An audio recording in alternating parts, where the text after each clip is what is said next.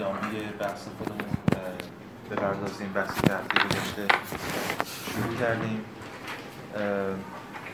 ما هفته گذشته تا اونجایی در مورد رابطه خداگاهی ها با هم صحبت کردیم که وارد یه مفهومی شدیم به اسم ریکاگنیشن یا بازشناسی. یعنی یک رابطه متقابلی وجود داره بین دو تا خداگاهی که قرار یکی دیگری رو در واقع باز بشناسه و تنها از طریق بازشناسیه که فرد می‌تونه یا خداگاهی می‌تونه خداگاهی خودش رو به رسمیت بشناسه یعنی تصدیق کنه. هیچ راهی جز بازشناسی غیر وجود نداره امروز یه مقدار در مورد این بیشتر صحبت خواهیم کرد. امیدوارم که این کسالتی هم که من دارم خیلی تاثیر من نذاره. اون چیزی که تحت عنوان خدایگانی و بندگی ما می‌شناسیم و در واقع شهره هست بهش که حالا در مورد خود مفهوم خدایگان و بنده اول هفته آینده باید صحبت کنیم که چرا این از این ترم استفاده می‌کنیم؟ می‌تونیم عرب و بردن بذاریم. به طور کلی دو بخش. یکی بخشیه که در واقع بهش میگیم نبرد یا اون نبرد دوتا خداگاهیه. نبرد بر سر این باشناسیه و یه مرحله بعدش هم پس از این نبرد. کل مبحث خدایگان بنده یا خدایگان بندگی در پیدارشناسی روح حجم خیلی کمی داره یعنی کمتر از 20 بنده. و ولی خب همونجور که اشاره کردم یکی از یکی از که بیتردید مشهورترین و مناقش برانگیزترین و در واقع تاثیرگذارترین بخش از مقطع از کتاب پیداشناسی رو از بند 178 تا بند 196 کل این بحث خدایگان بندگی. یعنی از بند 178 تا بند 189 و از بند 190 تا 196 امروز ما به بخش اول این مبحث خواهیم پرداخت. یعنی بحث خود نبرد دو تا خداگاهی. که کلش هم می‌بینید. حجم یعنی مقدار 11 12 بند بیشتر نیست که من در ارجاع خود ترجمه آقای سید احمدیان ارجاع میدم. به شکل هفته اصلاح شده. و جلسه آینده یه بخش اول جلسه رو این اختصاص میدیم و بعد میایم در مورد طبعات این بحث های پس از نبرد یا اون مفهوم خدایگاه بنده و اینا در موردش صحبت خواهیم کرد. برخلاف جلسه گذشته که بحثی که ما ارائه دادیم خیلی بحث مقفولی بود در تاریخ فلسفه یعنی نه فقط در تاریخ فلسفه بلکه در خود مفسران حتی.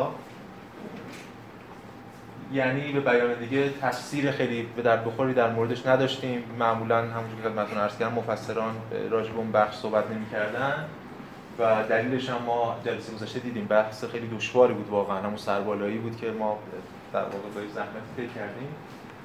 برخلاف اون این دو بخش مباحثی هستند که خیلی بهشون پرداخته شده و در واقع تراکمی از تفسیر وجود داره در موردشون. به ویژه از بند 185 رو بعد که الان امروز در موردش صحبت می‌کنیم. پس برای این جلسه من از بند 178 تا بند 189 رو بنا دارم که تدریس کنم و علیرغم تمام بحث‌ها و تفاصیلی که وجود داره و ما هم به اینها ارجاع خواهیم داد اون چیزی که برای من مهمه تو این جلسه این است که ما بتونیم پیوستار استدلالی هگل رو اینجا حفظ کنیم. یعنی بر اساس خود متن جلوی ماست پیش بریم و هر جا که احتیاج دیدیم حالا یه سری در واقع کتاب من آوردم تفاسیر مختلف به اونها ارجاع میدیم برای اینکه بتونیم یه نوری بتابونیم به فهم خودمون از این مسیری که هگل ارائه میده. چون حوزه دامنه تفسیری که این بخش به خودش اختصاص داده در طول تاریخ در 200 سال اخیر یه بخش خیلی اندکش اتفاقا فلسفیه. یعنی بیشتر اثرگذاریش این بخش روی فلسفه نذاشته تاریخ فلسفی بعد از خودش بلکه بیشتر روی روانکاوی روی سی... علوم سیاسی نمی‌دونم رویکردهای اجتماعی حالا بحث اقتصادی و حتی شاید به تعبیر الهیات. ما سعی می‌کنیم از اونام هم یه نوری بتابونیم برای فهم این بحث ولی در نهایت اونجایی که پایگاه ما متافیزیکه هگلیه. سعی می‌کنیم از این پایگاه خارج نشیم. بسیار. با یه آهستگی سعی می‌کنیم چند بند اول پیش بریم که دیگه بعد بیفتیم روی اون مسیری که مد نظر خودمون هستش.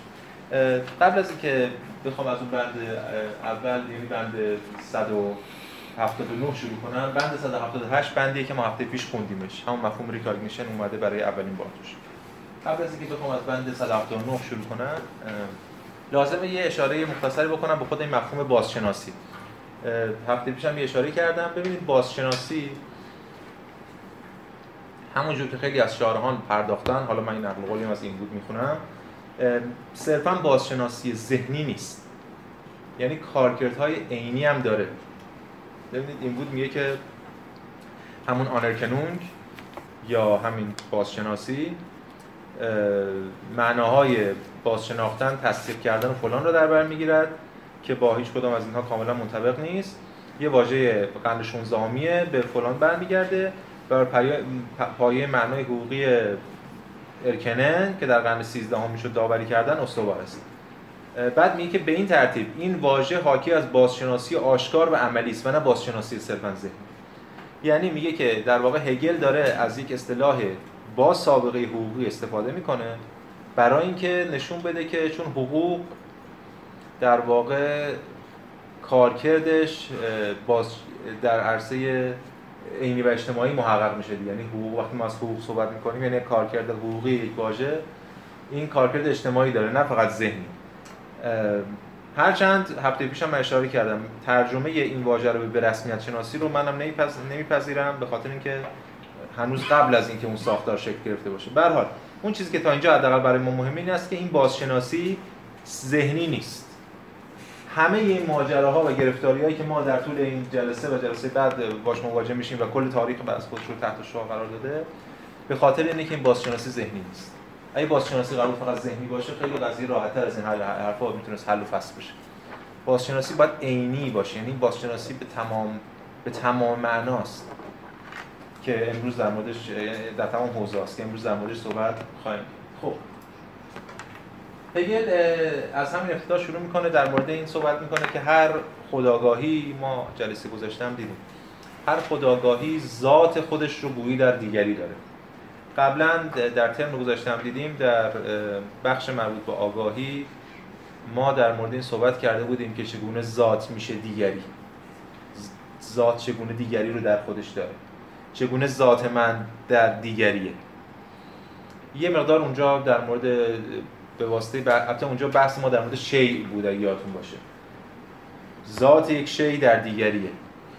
چرا بعدا به مرور فهمیدیم که شی چیزی نیست جز کانونی توهی از نیروها و این ما همون دیگه برای ما کاملا موجه شد که چرا می‌گفت ذات دیگری. از حیث شخص هم قرار اتفاق بیفته. ما در یک دورنمایی که داریم قرار جامعه تبدیل بشه به نیروها. و فرد چیزی نیست جز کانونی توهی از نیروها. خداگاهی چیزی نیست جز کانون توی از نیروها. این مسیری که در آینده بهش خواهیم رسید. ولی فعلا تا وقتی که در مورد خود خداگاهی صحبت می‌کنیم باز به یه معنا به همون مسیر رو تکرار می‌کنیم. اینم چیز تازه ای نیست. بارها هم تکرار خواهد شد. ببینید خیلی از مباحثی که هگل در پیدارشناسی رو مطرح می‌کنه چنانکه در آثار دیگهش حرفای تکراری به چه معنا تکراریه؟ به این معنی است که همون تکرار میشه. به این معنا که همون روی کرد در یک سطح دیگه ای باید دوباره همون مسیر باید بازسازی بشه. یعنی که مسیری که در ساعت آگاهی بازسازی شد به صورت دیالکتیکی در سطح خداگاهی هم به صورت دیالکتیکی در سطح جامعه به صورت دیالکتیکی در سطح نمی‌دونم روح به صورت دیالکتیکی و یک چیزایی رو ما می‌بینیم که مسیرهای انگار داره تکرار میشه. همونجور که خدمتتون گفتم قبلا مسیر حرکت تاریخ در پیدارشناسی رو مسیر خطی نیست. مسیر مارپیچیه. و ما الان می‌فهمیم هم داره پیش میره و در این حال داره تکرار میشه. توی مقطع داره انگار تکرار میشه. اینو باید مد نظر قرار بدیم که خیلی قطعاتی از پیدارشناسی روح رو میشه تکرار قطعات دیگه دونست اما در یک سطح دیگه که حالا ما نمونه های دیگه رو خواهیم دید. یه نمونهش همینجاست که هر خداگاهی ذات خودش رو در این خداگاهی دیگه داره. اینجا هگل بهش میگه در واقع این این امر واجد یک دلالت مضاعفه. ببینید هگل چی میگه در بند 179 که من کلش رو می‌خونم. میگه که برای خداگاهی خداگاهی دیگری وجود دارد. خداگاهی به بیرون از خود آمده است. این از خود برون آمدن دلالتی مضاعف دارد. خب یعنی چی دلالت مضاعفش؟ الان میگه.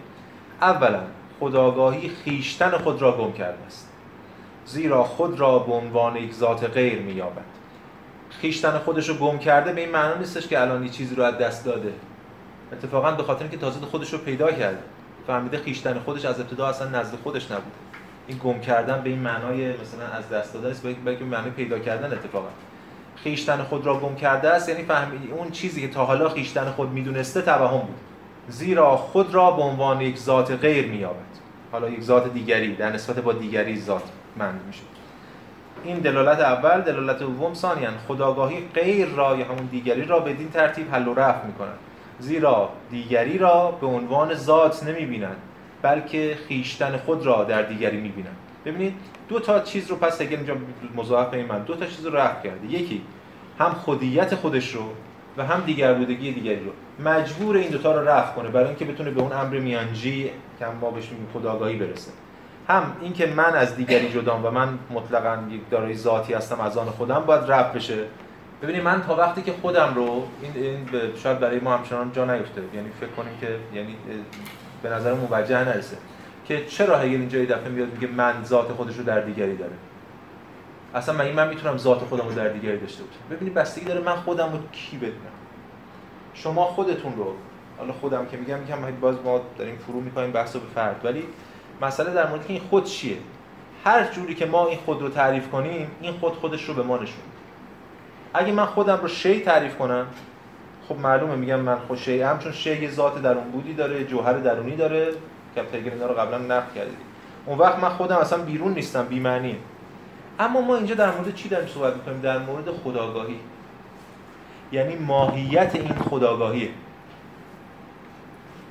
خداگاهی هم چیزی نیست جز رفع من و بعد بازگشتش به خود.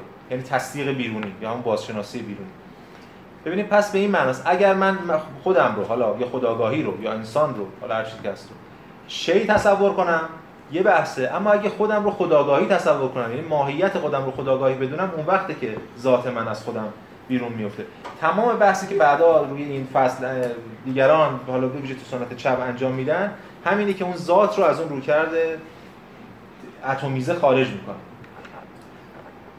پس ما می‌بینیم که هر دو تا وجه باید رفع کنه. و هم برای اینکه بتونه خودش رو تصدیق کنه در آینه دیگری هم باید خودش رو این خودبسندگی و درون بودگی خودش رو انصداد درونی خودش رو رفع کنه. و هم دیگر بودگی دیگری رو هم باید رفع کنه بخاطر اون قراره به خود این در واقع بتابونه. خودش رو باز بتابونه. پس در ادامه هگل میگه که روشنه. ما به این خداگاهی باید خداگاهی دیگری رو دیگری رو رفع کنه اما این رفع کردن هم باز اینجا نباید فراموش کنیم. هگل اینجا از اصطلاح همون آفبن استفاده می‌کنه که ما بارها به کار بردیم توی همین کلاس و اینجا هگل تو هر پاراگراف از این اصطلاح استفاده می‌کنه. رفع کردن دقیقا به همون معنای در واقع چندگانه هگلیش. یعنی یک چیزی که رفع میشه هم نفع میشه هم حفظ میشه و هم ارتقا پیدا می‌کنه. حالا به چه معنا؟ خداگاهی دیگری رفع میشه یعنی چی؟ یعنی نفع میشه. چه چیزیش نفع میشه؟ این که دیگر بودگی دیگری یعنی به مسابقه چیزی مطلقا مجزا از من بودنش رفع میشه نه که خودش از بین بره حفظ میشه کجا؟ در خداگاهی من چون باید اون منو تصدیق کنه. و ارتقا پیدا می‌کنه چگونه؟ به این معنا که می‌تونه خداگاهی رو تصدیق کنه. تبدیل میشه به خداگاهی. البته کل این مسیری که ما در طول این جلسه و همچین جلسه بعد خواهیم رفت مسیری که این فرآیند رفت قرار درش اتفاق بیفته. خب ببینیم چی میگه در بند 180 هگل. خداگاهی باید این دیگری بودن خود را حل و رفع کنه این حل و رفع نخستین معنای مضاعف است و به این دلیل خود دومین معنای مضاعف را ایجاد می‌کنن این می‌خواد منظورشون که واجد یک معنای مضاعفیه. این معنای مضاعف رو ایجاد معنای مضاعف چیه؟ باز دو تا تقسیم می‌کنه. اولا خداگاهی باید ذات قائم به ذات غیر را حل رفع کند. یعنی دیگر بودگی این. اینکه ذات قائم به ذاتی داره که در خودش مونده. منادی که انگار در خودش را پنجره نداره. اونو باید حل رفع کنه. تا به این طریق از خود به عنوان ذات یقین حاصل کنه. ثانیا به این ترتیب اقدام به حل و رفع خیش خیشتن خود می‌کنن. زیرا این غیر یا همون دیگری همون خود اوست. پس هم داره اونو رفع رفع می‌کنه همین رو رفع می‌کنه. همون حرف که توی بنده قبلی به شکل دیگه زده بود اینجا هگل داره باز به صورت شده بیان می‌کنه. اما این حرکت یه حرکت مضاعفی. یعنی هر عملا حالا ما که از بالا نگاه کنیم ما تا حالا از منظر خداگاهی می‌دیدیم که می‌خواد دیگری رو رفع کنه برای اینکه خودش تصدیق کنه. اما از الان به بعد مشکل چه مشکلی پیش میاد که تو تو بنده بعد هی تکرار میشه بعد به نبرد منجر میشه و بعد از نبرد ادامه پیدا می‌کنه؟ مشکل این است که اون دیگری هم همین رو می‌خواد. اون هم یه خداگاهیه که می‌خواد خودش اگه خداگاهی نباشه یعنی نخواد اینو خب پس دیگه اصلا به درد من برای تصدیق کردن نمی‌خوره. اگه خداگاهی واجد شأن خداگاهی بودن خداگاهیته پس اونم همچین چیزی رو از خداگاهی اول می‌خواد. این سوء تفاهم یا به بیان دیگه تا وقتی که این دو تا خداگاهی نسبت به این قضیه وقوف پیدا کنن میشه کل بحث ما در طول این جلسه و یه بخش از جلسه بعد. یعنی کل این مسیری که پیش میریم اون نبرد و همه اینها برای اینکه دو تا نسبت به این قضیه آگاهی پیدا کنن که اونم اون خداگاه دیگرم مثل من همین قضیه که من حق دارم حق دارم که همچین چیزی رو بخوام. پس هر دو تا خداگاهی دنبال رفتن. در بند 182 دو هگل میگه که آخر بند. میگه که به این ترتیب این حرکت قطعا حرکت مضاعف هر دو خداگاهی است. هر کدام می‌بیند که دیگری همان می‌کند که خود می‌کند. هر یک همان می‌کند که خود از دیگری طلب می‌کند. و در نتیجه فقط تا وقتی عمل می‌کند که غیر نیز همان عمل را بکند. عمل یک جانبه بیفایده است. زیرا آنچه میباید رخ دهد صرفا از طریق هر دو به وقوع میپیوندد این صحبتی که هگل می‌کنه به من پیشگویی هم هست. این انگار باز هگل گفتم مثل همون فیلمایی که هست. یه دفعه دوربین میره بالا از بالا داره نگاه می‌کنه به این تنشا و داره میگه که آقا اینا باید در نهایت حواسشون باشه که دوتاشون باید به اندازه همدیگه رو به رسمیت بشناسن یا بازشناسی کنن.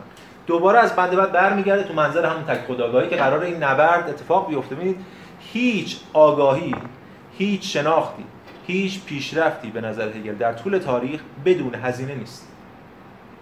انسان تاریخ بشری هزینه پرداخت کردن انسان برای شناخت برای پیشرفت هر کس حالا هگل حالا خوشبینه برای پیشرفت. حالا خیلی هاشون خب همین هم خوشبین نیستن. اون که هیچ خیلی ابزورتر میشه. ولی حداقل در پدیدارشناسی رو این مسیر پیشرفت ولی هزینه داره دائما. هگل میاد از اون بالا میگه این مسیر اینه بعد برمیگرده و این هزینه ای رو که این خداگاهی باید پرداخت کنه رو تو بندهای بعدی گام به گام خواهیم دید. یه بحثی هم پینکارت می‌کنه. حالا خیلی فرصت نداریم بهش بپردازیم. یه بحث مفصلیه. ولی پیشنهاد می‌کنم خودتون وقت کردید اون دو سه رو بخونید که بحث و بسیار خوب. بله. بحث و پیوند می‌زنه صفحه 345 پینکارد بحث و پیوند می‌زنه با مفهوم میل در کانت. کاری که پینکارد می‌کنه الان مورد بحث ما نیست. کاری که پینکارد اجرا می‌کنه این است که میل رو در کانت از نقد عقل عملی کانت یا همون بنیادگذاری متافیزیک اخلاق کانت میاره. این بر میل رو که هگل میاره او مطرح کرده میاره و اینا رو با هم مقایسه می‌کنه و نشون میده که میل هگلی به یه معنا میل کانتی نیست. چون هگل از مجرای میل و رفع میل داره آگاهی محقق میشه. در کانت از مجرای طرد میل اگه یادتون باشه اخلاق ضد میل دیگه. اگه من احساس خوبی اون دست بده وقتی کار اخلاقی می‌کنم نشون میدم کارم اخلاقی نیست. که ما قبل تو ترم نقد در واقع ترم بنیانگذاری متافیزیک اخلاق کانت مفصل اینو بحث کردیم.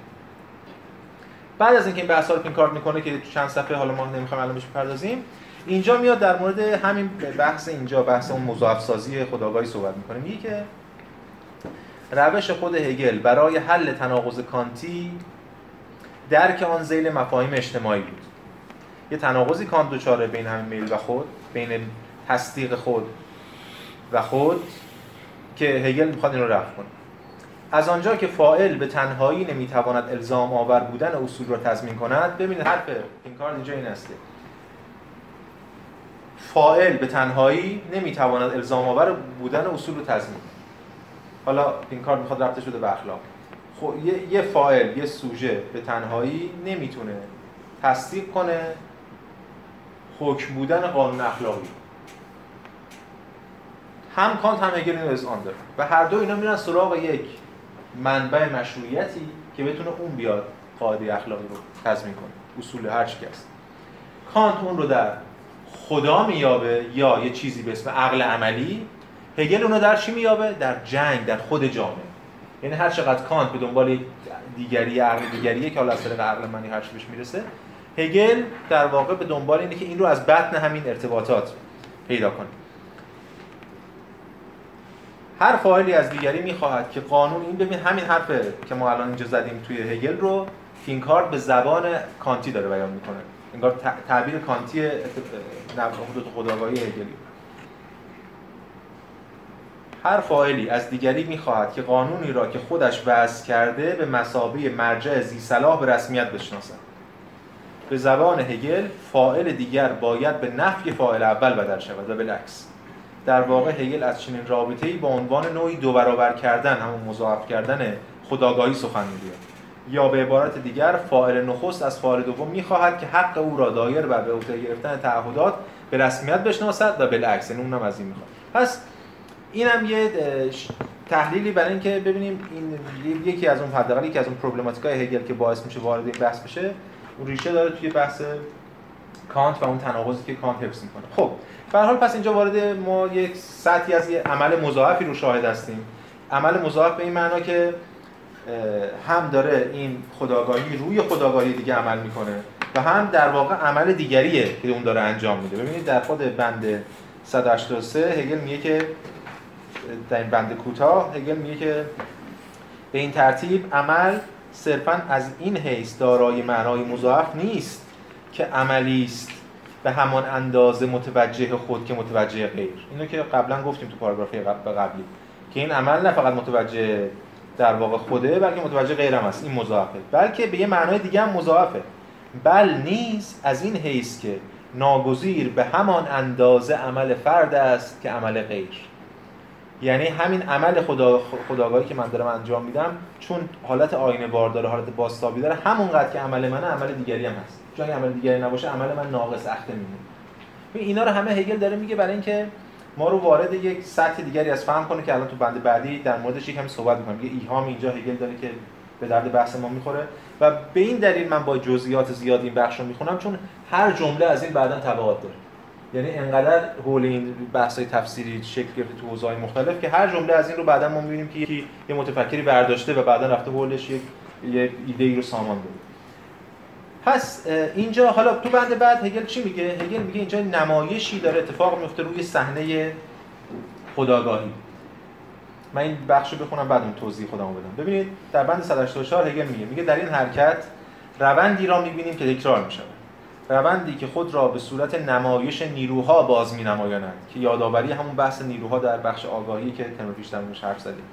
البته نمایشی بر روی صحنه آگاهی. این نمایشی که اینجا صحنه ای حالا یکم باید جلوتر امور صحبت کنیم یعنی چی صحنه؟ آنچه در این نمایش برای ما بود در آگاهی برای خود دو حد است. دو حد که میگه یعنی دو تا حدی که در مقابل هم دو تا خداگاهی در مقابل هم قرار داره حد واسط خداگاهی است. که به دو حد نهایی تجزیه میشه ببین اینجا یه ایهامی داره هگل. این هفته پیشم یه اشاره کردم الانم میگم همواره ما این ایهام این دو پهلویی رو با خودمون داریم. از یک طرف گویی هگل از دو تا خداگاهی منفک حرف می‌زنه که قراره با هم دیگر بازشناسی کنن و وارد نبرد بشن و هر چی هست. از طرف دیگه گویی هگل از یک خداگاهی صحبت می‌کنه که اینا دو تا سطحشن دو تا بچشن هگل هیچ وقت در واقع تکلیف ما روشن نمی‌کنه که بالاخره منظورش چیه. این تا حالا همش در مورد دو تا خداگاهی صحبت می‌کرد که این می‌خواد اونو به رسمیت بشناسه عملش عملی دیگری به این بازی اما الان داره اینو میگه میگه که حد واسط خداگاهی است که به دو حد نهایی تجزیه شده است. هر حد عبارت است از مبادله تعین خود و گذار مطلق به حد نهایی نقیض و مقابل خود. پس خداگاهی دارای دو حده. یعنی به یه معنای دیگه انگار اون تزوانتس یا حالا اون رابطه دیالکتیکی در بطن خود خداگاهی داره اتفاق میفته.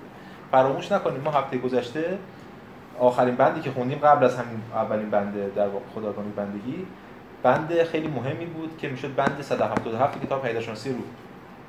حیاتون باشه. اونجا بود که گفتم یه پرانتزی باز کردیم گفتیم انگار هگل داره از روح صحبت می‌کنه. اونجا از منظر روح داره به این روابط نگاه می‌کنه.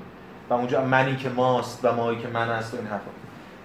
گویی اینجا هم هگل به همون اشاره داره به همون منظر. یعنی داره از اون بالا میگه خداگاهی در واقع اینه. ما این اینا رو از هم دیگه نمی‌تونیم جدا کنیم. اما هر حد نهایی به عنوان آگاهی به بیرون از خود می آید یعنی هر کدوم در مقام آگاهی باید از خودش بیرون بده یعنی هر کدوم برای خودش یه آگاهیه ولی اون چیزی که ما بهش میگیم خداگاهی در کلیت که اتفاق میفته و در عین بیرون از خود بودنش به درون خود واپس نشسته است. یعنی هم بیرون میاد و هم برمیگرده. برای خود و بیرون از خودش برای آگاهی دیگر است. بعد آخر این بندم میگه که آنها به عنوان دو بازشناسنده متقابل یکدیگر را باز می‌شناسند. این دو تا خداگاهی به عنوان دو بازشناسنده متقابل یکدیگر رو باز می‌شناسند. این بحثی که اینجا اگر مطرح می‌کنه از این جهت مهمه که الان زمینه رو فراهم کرده برای اینکه ما ببینیم در بند بعد که قرار وارد نبرد بشیم. خدمتتون گفتم از بند 185 به بعد که با این تنش ها آغاز میشه و ما وارد این نبرد در واقع نبردی میشیم که خواهیم دید. الان شرایطش فراهمه. من درخواستم از شما اینه که همواره این دوتا رو مد نظر قرار بدیم که هر دو تا بچش رو هگل در واقع دلالت رو دلالت رو متن هگل داره. هم این وجه که دو تا خداگاهی انگار دو تا انسانن که دارن با هم دیگه مقابله می‌کنن چون که ما دو مثل مثالمون و بحثایی که می‌کنیم از این استفاده می‌کنیم. که انگار هم دو تا انسان در یک جامعه با هم دیگه مقابله می‌کنن اون از دیگری می‌خواد اینو بازشناسی کنه و این حرفا. اما در یه سطح دیگه انگار یک چیزی هست به اسم روح که حالا اینجا هنوز در ساعت خداگاهی. که این در درون خودش درگیری انجام داره و این در درون خودش خودش رو دائما دو تکه می‌کنه روح در هگل خارش اینه که خودش رو تکه تکه می‌کنه. دو, دو تکه می‌کنه این نبرد درونی ایجاد می‌کنه و باز به بیان دیگه در طول کل تاریخ تاریخ و حالا اینجا در پیداشناسی روح از نظر هگل کل دعواها و اختلافها و تنش‌های دیالکتیکی که داشتیم و موتور محرک حرکت جهان بود چیزی نبوده جز تنش‌های درونیه این روح. چون چیزی بیرون از این که نیست. کاملا هگل می‌ماند این دوتا رو همزمان باید مد نظر قرار بدیم ما در جلوتر پیش بریم به خود بحث روح برسیم می‌فهمیم چگونه این دوتا در واقع یکی دو تا تعبیر از یه حقیقتن. دو تا چیز جدا نیستن. ولی الان ما اینا رو جدا می‌فهمیم بخاطر که هنوز اون شرایط و اون امکانات رو فراهم نکردیم. به نظر میسه که مثل در واقع این روح نیست. گیته امر مطلقه. مطلق داره چه خب ما میگیم روح روح هم دیگه اوجش میشه روح مطلق دیگه. من میگم روح منظورم همونه. منظورم اینه که روح در اوج خودش میشه روح مطلق. هم از از یقین یه دقیقه از روحه تا روح مطلق هم دقیقه از روحه. چرا از کلمه روح استفاده می‌کنیم؟ میگم باز بحث مفصلی البته. و بعض بالا پایین هم داره یعنی اختلاف نظر در این زمینه زیاده. اما وقتی من از روح استفاده می‌کنم چون در پیدارشناسی روح ما مرحله سطح آگاهی یه سطح بعد سطح خداگاهی یه سطح دیگه است. سطح عقل حالا ادامه همون خداگاهیه و به سطح روح که می‌رسه دیگه هگل اومده از اون از بالا داره نگاه می‌کنه. ولی خب بله اون روح ابتداش یه روح در واقع بی واسطه است و بعد رفته رفته به سمت مطلق شدن پیش میره. منظور از روح منظور هم روح مطلقه در اوجش. ولی حالا باید اجازه بدیم تا به اونجا برسیم. شما بفرمایید بعد دیگه این نکته ای رو که شما فرمودین که این دوتا رو باید همزمان با هم توی ذهنمون داشته باشیم ولی ما توی تفسیرهایی مثل کوژه و اینها اینها رو می‌بینیم که عملا یک قرائت به خصوصی میشه. یعنی کوژه متافیزیکی نیست دیگه بله. بله. کوژه دغدغه‌ش اینه این دو تا بذار دو تا خداگاهی چون دغدغه چپ هم داره می‌خواد اینا تبدیل کنه دو تا طبقه و اینا رو به جون هم می‌ذاره ببینید مسئله بر مورد اینه که من هفته پیشم اشاره کردم. اگر کسی برداشت روانشناسانه از هگل داشته باشه فقط مثل خیلی‌ها که دارن. اصلا کل این نبرد دو خداگاهی رو الان نمونهشو حالا آخرین جلسه فرصت بشه می‌خونیم حتما. از میلز که من تو هم کتاب خودم آوردم دعوای بین نبرد و اینا رو مثلا می‌برن توی سازوکار فرویدی تعبیر می‌کنن. مثلا نبرد اروس و تاناتوس مثلا. یعنی کاملا این خداگاهی میگه منظور تو ذهن یک فرده. از این شکل تقلیل گرایانه روانشناسانه بگیر تا بیا امثال کجه و گرایش‌های چپ که اینا رو تبدیل می‌کنن به دو تا جریان یا نهاد یا طبقه یا فرد در چی هستن تا رویکردهای متافیزیکی تر که اینا رو همه رو می‌برن عرفانی تر که مثل پدر لبری ها اینا که همینا می‌برن تو دل خود خداوند گفتگوی خدا با خودش کنه همه اینا هفته پیشم اشاره کردم هیچ کدوم از اینا ما نمی‌تونیم بگیم هگلی نیست. اما همه اینا اون وجهی از هگل خواسته که غرض خودش بود. ما اینا رو طرح نمی‌کنیم اتفاقا هر کدوم از اینا می‌تونن یه نوری به بحث بتابونن. اما تا اونجایی که به من مربوطه و تفسیر متن می‌خوام بگم هر دو دلالت رو همزمان داره در خودش. حالا یکی یه طرفش گفته یکی طرف اون بحث دیگه که من طب اینام اجرا خواهم کرد خب برمی‌گردیم بحث خودمون. پس بند مهم 185 میگه که اکنون باید مفهوم بازشناسی مفهوم مضاعف شدن خداگاهی در عین وحدت آن را بررسید. خب دیگه الان باید بررسی کردیم. که چگونه روند آن بر خداگاهی پدیدار میگردد. این روند در بد و امر جنبه نابرابری نابرابری هر دو یا ظهور بیرونی حد واسط در دو حد نهایی را بازنمایی خواهد کرد. این خود هگل داره میگه. میگه اون یه حد واسطی هست که یه جنبه ای از اون حد واسط در هر دوتاش داره بازنمایی میشه. حالا در برنامه نخست. که به عنوان دو حد نهایی نقیض یکدیگرند. و یکی صرفاً بازشناخته, بازشناخته و دیگری صرفاً بازشناسنده است. یعنی از منظر اگه از منظر یه خداگاهی نگاه کنید یه خداگاهی بازشناسنده است و یه خداگاهی بازشناخته. یعنی از منظر در به بیان دیگه از منظر هر فرد حالا فرد که ما میگیم بالغ مازه از منظر هر خداگاهی که نگاه کنیم من قرار بازشناخته بشم دیگری قرار منو باز بشناسه. یعنی دیگری برای من فقط در حد ابژه بازشناسی من. نه برای اینکه بازشناخته بشه. گفتم بعدا ما قرار با این نبرد برسیم به اینکه منم قرار اونو بازشناسی کنم و اصلا تمدن اونجا به این معنی آغاز بشه. این بند 185 که کوژب در موردش میگه اینجا این نکته هم در مورد خود ترجمه کوژب هم لازم اشاره کنیم. ببینید این آقای سید احمدیان که نقل می‌کنه ترجمه کوژب یا خیلی ها این ترجمه کوژب رو نقل می‌کنه یکی از مشکلاتش همینه. ببینید کوژب که این بخش خدایگان و بنده رو که آقای عنایت هم ترجمه کرده اوورده و شرح داده. بعد از اینکه حالا چند صفحه فقط شرح حالا حالت مقدماتی رو داده از بند 178 که هفته پیش خوندیمش یه جمله اولش رو ترجمه کرده. بعد یه سه نقطه گذاشته بعد اومده بند 185 رو ترجمه کرد. این سه نقطه میشه کل این حرفایی که تا حالا ما امروز زدیم. یعنی این هفت بند. و این ترجمه نکرده کجا. یعنی پریده ازش. خیلی کوژیف قرض ورزانه به هگل نگاه می‌کنه. تو فی نفسه اشکالی نداره. منم قرار همه قرض ورزانه نگاه می‌کنم. کسی بی قرض که نداره. ولی حواسمون باید باشه که تنها دلالت موجود تنها تفسیر موجود نیست. حالا کوژف چی میگه میگه اینجا؟ کوژف میگه که در آغاز انسانی که می‌خواهد ارجش از جانب دیگری شناخته شود هم دارم تکلیف روشن کرد گفت انسان. به هیچ رو نمی‌خواهد که به نوبه خود ارج دیگری را بشناسد. پس اگر پیروز شود ارج شناسی متقابل و دو جانبه نخواهد بود. ارج او از جانب حریفش شناخته خواهد شد. ولی خود حرف ارج حریفش را نخواهد شناخت. همین ارج شناسی که میگیم هم ترجمه بازشناسی به شکلی خب، پس این کجا من به این وجه اشاره کرده که این کاملا یه چیز یک جانب است. هر کدوم شروع می‌کنه و فقط می‌خواد دیگری اینو بازشناسی کنه. این شکل اولیه و گام نخستی که در واقع داره. یه نکته ای که در واقع دوستای شما سوال کرد هفته گذشته از من که ما از کجا می‌دونیم دیگری واقعا دیگریه. یعنی از کجا به دیگر بودگی دیگری الان واقع از کجا می‌دونیم واقعا یه خداگاهیه؟ بیزر که اینجا اشاره می‌کنه میگه که هنوز نمی‌دونیم حتی. هنوز ما فرض می‌کنیم هنوز هنوز به رسمیت که نشناختیم اونو فقط می‌خوایم خودمون رو به رسمیت بشناسیم. هنوز اون دیگری برای ما فرق خاصی با ربات و اینا نداره. ببینید بیزر اینجا میگه که خیلی کوتاهی بخش کوچیکش رو می‌خونم. میگه که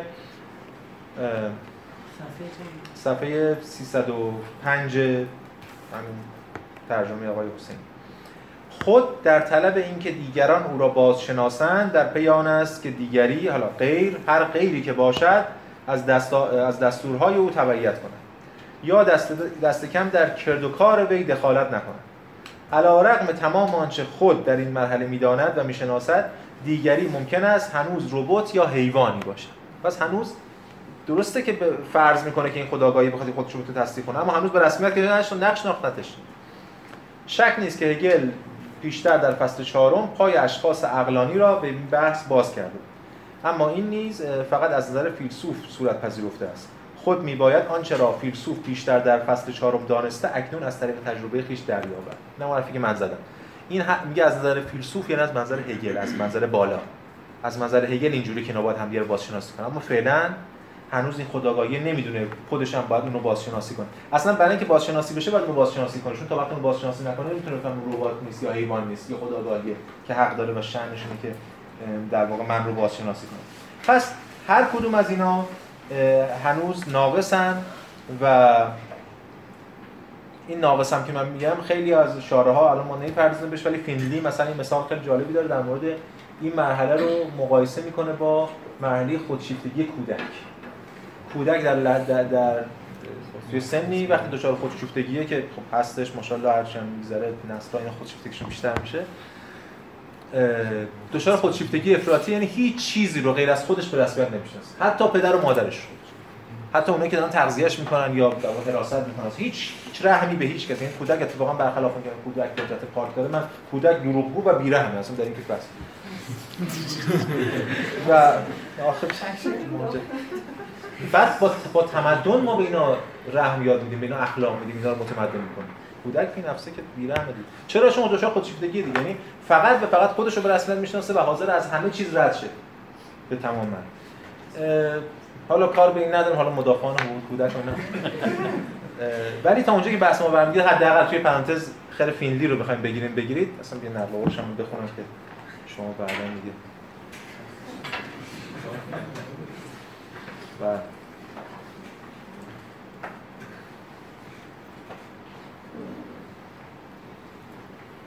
هگل از سطحی آغاز می‌کند که این به رسمیت شناختن متقابل میان افراد ناقص است. خود هگل هم اینجا میگرن نقل قول می‌کنه و در آن هر فرد فقط هستی آگاه خود را کاملا به رسمیت می‌شناسد. فلان و فلان. شاید این این همان چیزی است که فروید خودشیفتگی طبیعی نوزاد مینامد. که برخی از شخصیت های پروستی هرگز به نحو موفقیت آمیزی از آن خارج نمیشن که این رفت بحث نردبی مارسل پروست نداره شخصیتش همون دقیقه میمونن. خب خودش دیگه. یعنی یعنی چی؟ یعنی هنوز خودشیفته است. فقط فقط خودش رو مرکز جهان می‌دونه این کودکانه. و اینجا اشارهش هم می‌کنم که اینجا هگل برمیگره میگه اینا خداگاهی هنوز ناقصه. خیلی شباهت داره به اون مرحله نقصان آدمی یعنی اون بچه کودک آدم که هنوز کودک نمی‌دونه برای اینکه من به رسمیت شناخته بشم باید اونم به رسمیت شناخته بشه. تا وقتی اون به رسمیت شناخته نشه منم به رسمیت یا باز شناخته نمیشم. خب پس هر کدوم از خداگاهی هنوز خداگاهی نیستن. چون هنوز ناقصن هنوز اون درک متقابل نرسیدن و فقط به خودشون یقین دارن نه هنوز به دیگری. اگه یادتون باشه عنوان بحثی که ما هفته پیش مطرح کردیم یعنی ابتدای این بحث خداگاهی حقیقت یقین به خود. بود این یقین به خود دو سطح داره. یه سطح خام اولیه کودکانش اینه که من فقط می خودم هر چی هستم هر چی می‌خوام باید محقق باشه. یه سطح دیگه دیگهش اینه که این خود چیزی نیست جز بازشناسی از جانب غیر و به همین دلیل باید من متمدن بشم. حالا متمدن از اون بازشناسی کنم دیگران رو تا اونا من رو بازشناسی کنم. اینجاست که هگل در بند 186 میگه که حالا من بخش های مختلفش تیکه تیکه جدا می‌خونم خودش مفصله. میگه اما خداگاهی در ابتدا برای خود بودن بحت و بسیط است. یعنی از طریق ترد همه غیر به بیرون از خود با خود مساوی است. با خود مساوی است همون حرفی که پیشم اشاره کردیم قبلا تو متفکر دیگه هم دیدیم. من مساوی من. یعنی من منم. من منم چون از کل جهان جدا. من من دکارتی سوژه دکارتی. من منم دیگه می‌خواد اگه اون جهان نباشه توهم باشه خواب باشه خدا نباشه نم ابژه نباشه کره زمین نباشه بدن منم حتی نباشه باز من منم. ترد همه غیر به بیرون از خود به این معنا با خود مساوی است. ذات و موضوع مطلقش برای خداگاهی من است. یعنی برای خودش فقط من. این در وهله اول که هنوز خامه. بعد در انتهای این بند میگه که هیئت هایی که حرکت انتزاع مطلق را هنوز برای دیگر تکمیل نکردند یعنی نفی همه وجود بلا و نفی وجود صرفا منفی محض آگاهی صرفا مساوی با خود یه بار اینو می‌خونیم نفی همه وجود بلا واسطه. و نفی وجود صرفا منفی محض آگاهی صرفا مساوی با خود هنوز اینو نفی نکردیم. قبلا دیدیم همین جمله اولی که خوندیم تعبیر همین وجود صرفا منفی محض آگاهی صرفا مساوی با خود بود همون من تنها. هنوز اینو تکمیل نکرده و اینو نفی نکرده یا به تعبیری یکدیگر را هنوز به عنوان برای خود بودن محض یعنی به عنوان خداگاهی بازنمایی نکردند. هر کدام به خوبی از خیشتن خود یقین دارد اما نه از دیگری. و به این دلیل یقین خاصش از خود هنوز هیچ حقیقتی ندارد پس اون یقین به خودش هم توهمه مثل خودشناسی گفتم از هگل خودشناسی وقتی من چشمو بندم به خودم فکر کنم به چی دارم فکر می‌کنم؟ به وهم محض. چون خودی اینجا در کار نیست. اون خلاه. خود من در بیرونه. من فقط وقتی می‌تونم به خودم فکر کنم که بیرون نگاه کنم. پس اینجا می‌فهمه که این هیچ حقیقتی نداره. زیرا حقیقت یقین صرفا منوط به آن است. که برای خود بودن خاصش را به عنوان موضوع قائم به ذات یا به بیان دیگری از همان موضوع آگاهی را به عنوان یقین محض از خیشتن خود با آگاهی بازنمایی کنند همین مسیری که باید طی کنه برگرده به خودش. البته طبق مفهوم بازشناسی چنین چیزی ممکن نیست. مگ... فعلا تا حالا. مگر آنکه هر کدام به عنوان دیگری برای او و به عنوان او برای دیگری در خیشتن خود از طریق عمل خاص خود و به نوبه خود از طریق عمل دیگری انتظار محض برای خود بودن رو تکمیل کنه اینم واسه هر روشن دیگه دیگه تفسیر بیشتر از این نداره. هر کدومشون باید به این مسیر رو تکمیل کنن. به چه معنا؟ به این معنا که دیگری رو به رسمیت بشناسن و اون عمل خود به عمل دیگری این چرخه رو در واقع تکمیل کنن و این مسیر رو ممکن کنن تحققش رو. خب اینجا یکم فرصت می‌خوایم برای اینکه یکم به تفسیر بپردازیم تفسیرهای مختلف چون خیلی اینجا در مورد این بخش هم حرف زده زیاد حرف زده شده. برای اینکه بند بعدی یعنی بند 187 خود نبرد اتفاق میفته و ما می‌خوایم آماده شیم ببینیم اون نبرد چگونه شکل چون فعلا هنوز نبردی در کار نیست. هر باید بفهمن که دیگری رو می‌خوان در واقع از دیگری می‌خوان بازشناسی کنه خودشون.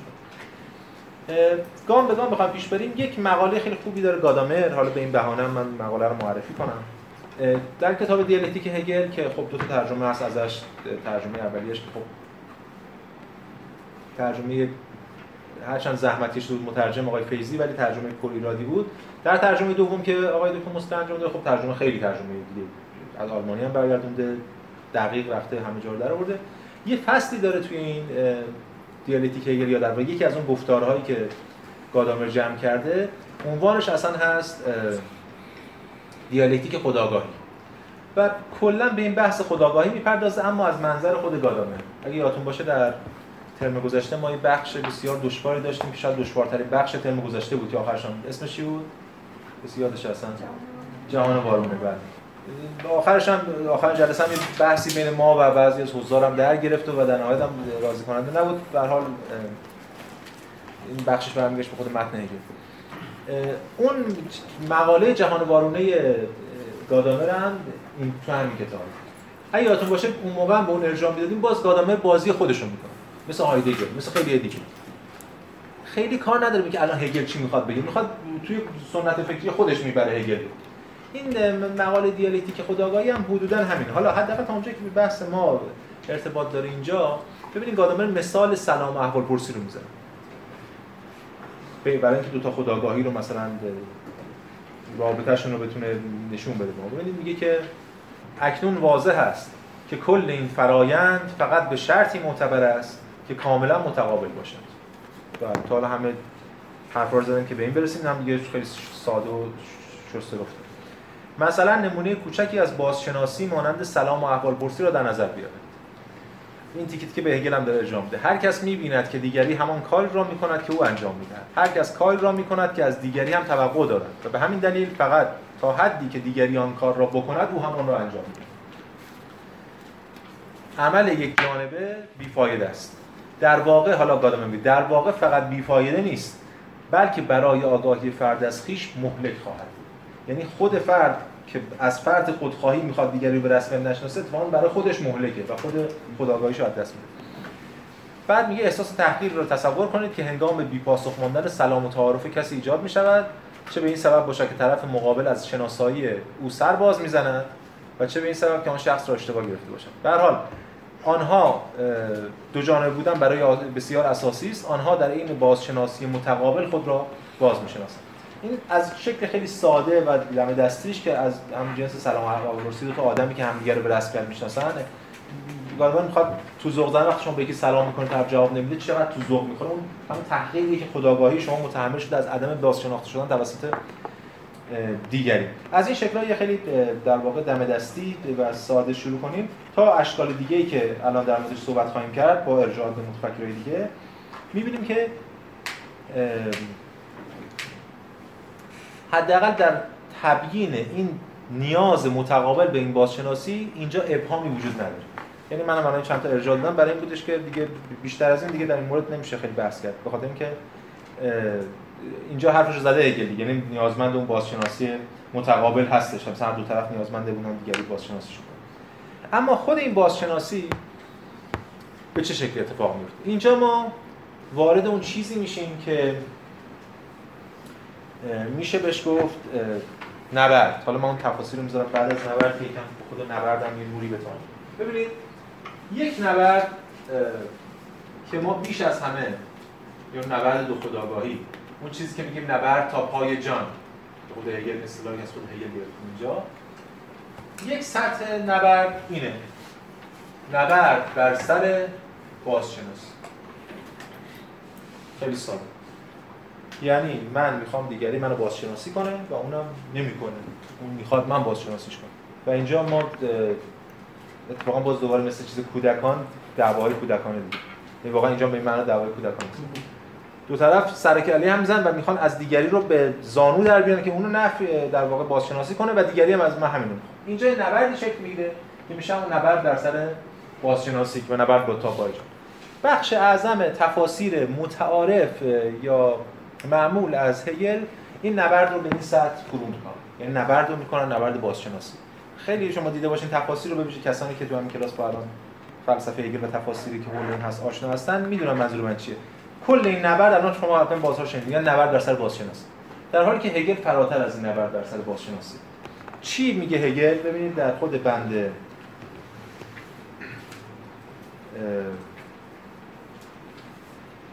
قبل از این بنده بخونم این نقل قول کجا رو بخونم؟ برای کجا اینجا اون طرح اصلی و ایده اصلی رو مطرح می‌کنه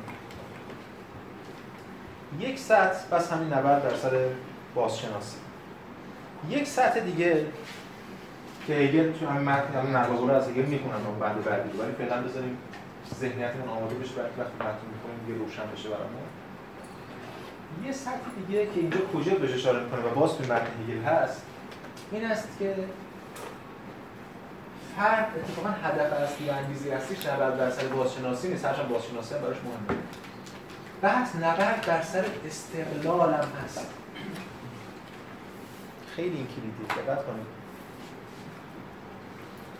نبرد بر سر استقلال یا عدم وابستگی. یعنی هر خداگاهی می‌خواد نشون بده که در یک نبرد با پای جان حاضرم با دیگری شرکت کنم برای اینکه اثبات کنم من نیازمند دیگری نیستم. من خداگاهی مستقیم. مقدمه استقلال میشه بله دیگه برای ما که الان اینجوری میشه دیگه. بله برای ما الان که می‌خوام تحریک من در الان درس می‌کنم می‌خوام بگم این سه مرحله مرحله بعدی داره اینا همه تو هگل هست. گام به گام. هر کدوم از این چهار راه گفتیم یه بخشی رو جدا می‌گیرن ما می‌خوام خب پس می‌خواد برسه به استقلال. هدف اصلیش در واقع استقلاله. به همین دلیل حاضر دیگری رو بکشه برای اینکه نشون بده من به اون وابسته نیستم. این یه سطح یه سطح سومی هم هست که دیگه خب این سطح رو صراحتا به کجا در واقع به این این شرم و این تفسیر رو به این شکل به کجا در واقع منتسب می‌کنه. هرچند باز ما توی متن هگل هم خواهیم دید که شواهدی وجود داره. اون در مورد اینکه این استقلال از دیگری. همچنین حتی استقلال از خود. یعنی فرد در یک نبرد تا پای جان. شرکت می‌کنه جانش رو فدا می‌کنه. برای اینکه نشون بده من جان خودم هم حتی براش ارزش قائل نیست این خود که ما میگیم این خود دو سطح داره. یه سطح objective همون بدنه که بحث زندگی با این پیوند می‌خوره. یه بحث سوبژکتیو که خودآگاهیه. کی به ما حق میده این کارو بکنیم؟ دکارت دو تا جوهر فکر و امتداد. در انسان این دو, دو, دو جوهر هست. نفس و بدن. دکارتی که به ما یه سوژه بدون ابژه رو میگه. شاید برای اولین بار. حتی قبلا تو یونان در عالم مجردات سوژه و بدون ابژه اون کارو بهش نداره ولی در اینجا اصلا جهان در گفتمان سنتی قدیم کلاسیک جهان توانایی سوژه بدون ابژه حفظ تحمل سوژه بدون ابژه نداشت. تا بعدا از دست می‌رفت سوژه سری بعد می‌رفت یه عالم دیگه عالم مردگان ارواح هر چی بود که بتونه اونجا عالم مجردات اینجا تحمل نمیشه. کیه که این کارو برای اولین بار دکارت میگه منی که جهان بیرون همه فلان فلان رو رفت کردم ولی منی هست که میاندیشه. اون من اندیشم. اون در واقع نماد تفرعون مدرن دیگه سوبژکتیویسم دکارت حالا این خداگاهی نه تنها دیگری رو قربانی می‌کنه بلکه حتی حاضر بدن خودش هم یعنی جان خودش هم زندگی خودش هم قربانی کنه که نشون بده من حاضرم من استقلال دارم. و به این معنا خداگاهی هم. یعنی انقدر خداگاهی من اصیل ناب و پاک و ایدئال شده است که حتی حاضرم این بدن خودم رو هم در واقع بذارم کناری و فدا کنم. ببینید کوژف چی میگه تو این بخشی که از اون یک کتابی داره کجا درس گفتاراشه در واقع البته در مورد فلسفه هگل. من بخشی رو ترجمه کردم اینجا. اینو کجا میگه؟ اینا همه رو میگیم و بعدا میریم سراغ خود صفحه 199 کتاب من اون چاپ اولش. انسان حیات بیولوژیک خود را به خطر میاندازد تا میل غیر بیولوژیکش را ارضا حرف کجا میده که اصلا فرق انسان و حیوان اینه؟ انسان حیات بیولوژیک خودش رو به خطر میده تا یه میل غیر بیولوژیکش رو ارضا هم رو میل تاکید داره اینجا هم روی غیر بیولوژیک بودن. به بیان دیگر موجودی که نتواند زندگیش را در نبردی برای حیثیت ناب پرستیژ اینجا میگه. به خطر اندازد موجودی حقیقتا انسانی نیست. یعنی یه نفر اصلا بازی عوض میشه. در همین یه بندی که ما الان خواهیم و اینه که این همه دلالت داره برای بحث بند بازی عوض میشه. به این معناست که اینجا اصلا سطح بحث و سطح مناقشه که ما واردش شدیم تغییر می‌کنه. انسان داره حالا اینجا همه تاکیدم دارن روی انسان. ولی هگل اینجا میگه خداگاهی. خداگاهی برای اینکه خودش رو بازشناسی کنه باید علاوه بر اینکه دیگری بازشناسیش می‌کنه نشون بده که من مستقلم از دیگری و حتی مستقلم از اون بدن خودم. و اینه که می‌تونه به این کمک کنه برای می‌تونه درکی از اون خداگاهی خودش یا اون تصدیق بازشناسی خودش رو کسب کنه. یعنی بحث در واقع چیزی بیش از اون بازشناسی متعارفه که ما می‌بینیم. خب اینا همه رو گفتم که بریم سراغ متن هگل و بعد دیگه خب تفسیرهای همه رو میایم پشتش می‌کنیم. در بند 187 این بند خیلی عجیب که همه این بحثا توش هست رو از همین ترجمه آقای سید احمدی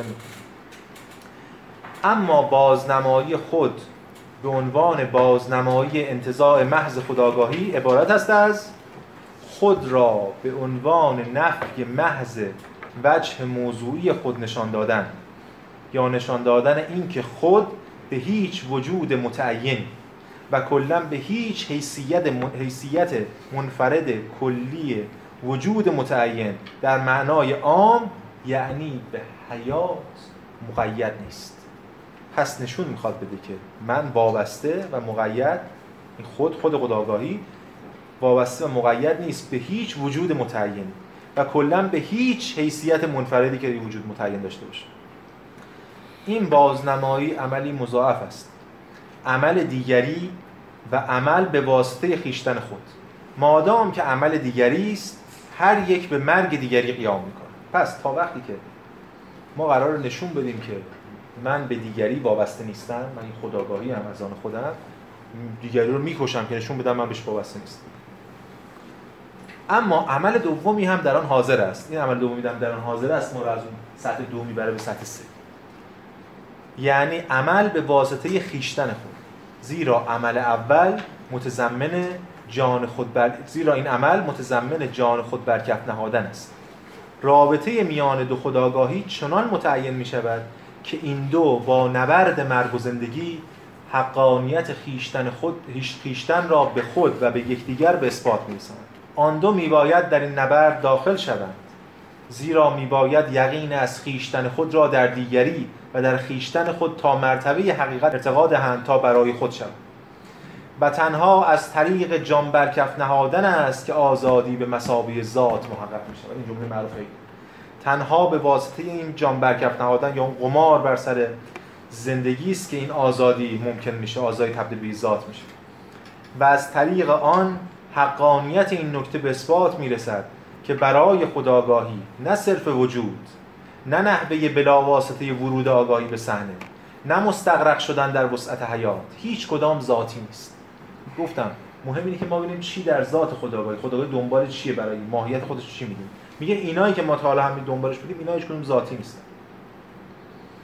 بلکه آنچه در خداگاهی موجود نیست آنچه برای خداگاهی عنصر متحرک محو شونده بوده یعنی صرفا برای خود بودن محض ذاتی خداگاهی است. فردی که حیات خود را به مخاطره نیفکنده به درستی می‌تواند به عنوان شخص باز شناخته شود. اما او به عنوان خداگاهی قائم به ذات هرگز به حقیقت به رسمیت شناختن نرسیده است یا اون بازشناسی نرسیده است. پس یه فردی که جان خودش رو به خطر اندازه فرد هست شخص هست به قول هگل. اینجا شخص رو در معنای سطح پایین استفاده اما هنوز خداگاهی نیست. هر فرد به همان اندازه که جان خیش بر کف نهاده میباید به مرگ غیر یا همون دیگری قیام کنه. زیرا دیگری برای او اعتباری بیش از خود او ندارد. این پس بخش گسترده از بند 187 که ما رو وارد یک تنشی می‌کنه که سایر متفکران و مفسران هم سعی کردن بستش بدن و بدونیم چه چیزی ازش در میاد. قبل از اینکه بخوایم صرفا این جملات تفسیر کنیم یه نکته هم بگم برای اینکه شاید به درد شما بخوره. هگل اینجا حالا ما در مورد این جلسه بعد صحبت خواهیم کرد که این محله خدایگاهی بندگی همین نبرد اصلا کجا در تاریخ اتفاق افتاد؟ یه جور محله پیشا تاریخ همونجوری که جلسه پیشم گفته شد در مورد دلالتش صحبت خواهیم کرد. ولی تا اینجا خیلی جالبه. ما یک دوگانه داریم دوگانه هابزی روسوی روسوی دوگانه روسوی بشر در ابتدا خیلی خوب و خوش و خرم و خوشحاله و وقتی که آن پای دیگری و تمدن و جامعه در میون میاد همه چی خراب میشه. در هابز همه در حال دریدن همدیگن تا وقتی که انسان گرگ انسان اون فلان تا وقتی که یک چیزی تمدنی میاد و یک تمدن هم شمشیره دیگه. اون امنیت رو میاد برقرار می‌کنه. هگل هیچ کدوم از این دو نیست. یعنی نه هابزی وضعیت و نه وضعیت در واقع روسویه روسویی نیست معلوم روسویی نیست. چون اصلا گل بلبلی در کام نیست. اصلا هیچی نیست. بدون جمع هیچی نیست. این اصلا در وجود نداره. این خداگاهشو باید از طریق دیگری تصدیق کنه. نه به تنهایی در جنگل این کار روسی هابزی هم نیست به این دلیل که اولویتش امنیت نیست. اولویت آزادی است. این خیلی دوگانه مهمه. به همین دلیل بعد از هگل ما در فلسفه سیاسی وارد یک ساحت دوگانه میشیم آزادی فرد حالا حالا به حال آزادی. حالا اینجا فلان فرد فردی هم دادن خواهیم در کار نیست و آزادی برای هگل اصلا آزادی فردی نیست. در واقع آزادی جمع دیگه. آزادی فردی برای هگل کمی حافظیه یعنی نسبت به روسو که حافظی محسوب میشه. بله. ولی می‌خوام اینو بگم که امنیت اولویت نداره بهش. یعنی که حاضر امنیتشو جانشو فدا کنه برای اینکه برسه به اون خودشناسی یا حالا هر بازشناسی. این یه نکته ای تو پرانتز داشته باشیم. باز ما با این سر و کار داریم. حالا در پیداشناسی رو که باش کار داریم توی همین جلسه بعدم یه اشاره‌ای بهش خواهیم کرد یه سری از مفسران که به نظر منم این بچه بچه مهمی هم هست برجسته کردن که تاکید می‌کنن روی این که اینجا یک تمایز بین انسان و حیوان اینجا در واقع داره بهش اشاره میشه. ببینید خود استرن اینجا میگه که داره در مورد این در بحث که اتفاقا اینجا داره هگل حالا به این معنا برای اولین بار از تمایز انسان و حیوان صحبت می‌کنه. انسانیت انسان نه خورد و خوراک و بدنش و این چیزایی که به ابجکتیوه بلکه اون چیزی که اتفاقا حاضر فدا بکنه خودش رو به فراتر بره از این حرف. حالا اینجا در مورد میشه بحث کرد که چجوری این دوگانه عقل نظری و عقل عملی کانت هم اینجا بحث میشه. یعنی پیوند می‌کنه. استرن میگه که به نظر می‌رسد به باور هگل موجودی که نشان می‌دهد حاضر است آگاهانه و مشتاقانه بر سر نابودیش در مقام شیء شیء زنده قمار کند با این کار زندگیش را از زندگی حیوانی صرف متمایز می‌سازد و خود را به عنوان بشر اثبات می‌سازد. یعنی انسان به اون معنای دقیق کلمه کسیه که توانایی قمار کردن جانش رو داشته باشه. همان گونه که وی در فلسفه حق می نویسد این یه نقل قولی از عناصر فلسفه حق میاره من این اعضا و جواره را دارم و صرفا تا آنجا واجد زندگی هم هستم که آن را اراده می حیوان نمی‌تواند خود را تخریب یا نابود سازد اما انسان می‌تواند. که این باز یک بحث پردامنه میطلبه. تمایز انسان و حیوان این است که انسان می‌تواند خودش رو نابود کنه. یعنی نابودی یعنی برای یک چیز دیگری خودش رو و بدنش رو نابود کنه. اون چیز دیگری که حیوان مثلا نداره برای مثلا کار نمی‌کنه از نبود پس اینجا این مرز انسانیت و حیوانیت که در واقع هم به معنای یعنی با تفسیر ایناست. و برای هگل هم بخوام بگیم مرز ورود به خداگاهی مرز تصدیق خداگاهی اینجاست. ببینید کجا میگه که این دگرگون کردن جهان از حالت مخالف تدبیر انسان به حالت موافق کنش یا فعالیت نام دارد. بعد میاد در مورد این فعالیت صحبت می‌کنه که این فعالیت آدمیه. یعنی این کنش که در ذات خود خصلت انسانی دارد چون که با انسان پیوند خورده زمانی آغاز می شود که انسان بخواهد خود را بر نخستین فردی که با او روبرو می شود تحمیل کند. و چون این فرد دوم اگر انسان باشد یا به دقیق بیان دقیقتر بگوییم اگر بخواهد انسان باشد و خود را انسان بداند باید به هم انسان رفتار کند ناگزیر نخستین کنش آدمی نخستین کنش بین انسان ها یا نخستین فعالیت موجد انسانیت باید به صورت پیکار باشد پیکاری تا پای جان میان دو موجودی که دعوی انسانیت دارند پیکاری به بوی آزرم و آبروی محض و به این قصد که ارج آدمی از جانب حریفش شناخته شد پس این از آبرو که میگه آبرو همون پرستیژه دیگه همون حیثیتی که ما داریم ترجمه کرد پس اینجا اون چیزی که انسان رو انسان می‌کنه این تنس بردن به اینه و این تاکید کردن روی انسانه ما البته به این قرائت های دیگه از هگل هفته باز خواهیم گشت ولی بذارید اجازه بدید همین دو سه گام اومدیم اینو که مقدار رادیکال تر کنیم. یک قرائت باتای هم باتای گونه از این داشته باشیم. اینو من قرائت می‌خوام داشته باشم که برگردم و بگم چرا نقد می‌کنم قرائت های متعارف از این بخش رو که این بخش این بحث رو اصلا از دست میدم. این حرفا خیلی یادآور یه جور گفتمان اگزیستانسیالیستیه. انسان مواجهه با خودش. به خیلی شبیه بخشایی که مثلا هایدگر در مورد دازاین حرف می‌زنه یا نمی‌دونم دیگران یا اگزیستانسیالیست در مورد خود حرف می‌زنن یا اصالت مفهوم اصالت که اونجا هم مطرح میشه.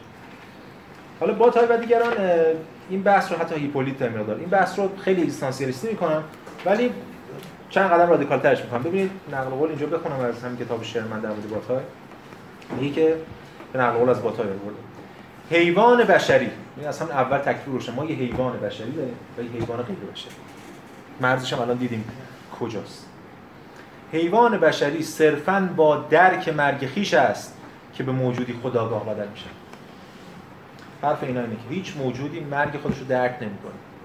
حیوان تا قبل از مرگش به مرگش نمیاندیشه. میمیره خب میمیره. میترسه از اینکه بلای سرش بکنه به مرگ ولی انسان می‌تونه قبل از مرگ بمیره. حالا به مرگش بیاندیشه قبل از اینکه در واقع بمیره. حیوان بشری صرفا با درک مرگ خیش است که موجودی خداگاه بدل میشه تنها به واسطه به مخاطر انداختن همه چیز در نبرد تا پای جان است که اضطراب بشری تجربه میشه. و همین اضطراب علامت مشخصی انسانیت است. این مفهوم اضطراب اصلا هگل نداره که این مفهوم مفهوم اگزیستانسیالیست Angst Angst اینا میگن دیگه. anxiety اینا اومدن هگلی دارن میخوننش.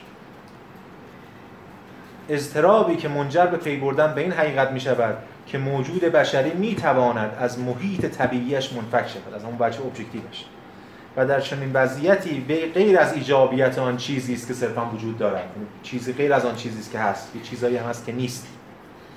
یعنی مرگ مثلا یا حتی سوبژکتیویته هم این بحث مفصلی ما اینجا واردش نمیشیم. فکر کنم همون سوژه حساس هگلی اسلاویژیک در مورد این مفصل مطرح می‌کنه که این مفهوم سوبژکتیویته به چه معنا ریشه در نفی داره و چگونه در واقع انسان اون بچی که هست هستش ابژه اون بچی که نیست ولی در واقع ارزش گذارنده است براش سوژه است. ما الان وارد اون نمیشیم. در حقیقت آنچه استراب مذکور بر ملا می‌سازد این حقیقت است که موجود بشری ذاتا نوعی نیستی یا به تعبیر هایدگر نوعی هستی به سوی مرگ است. که خود را در جهان به عنوان عملی نفع کننده آشکار می‌سازد.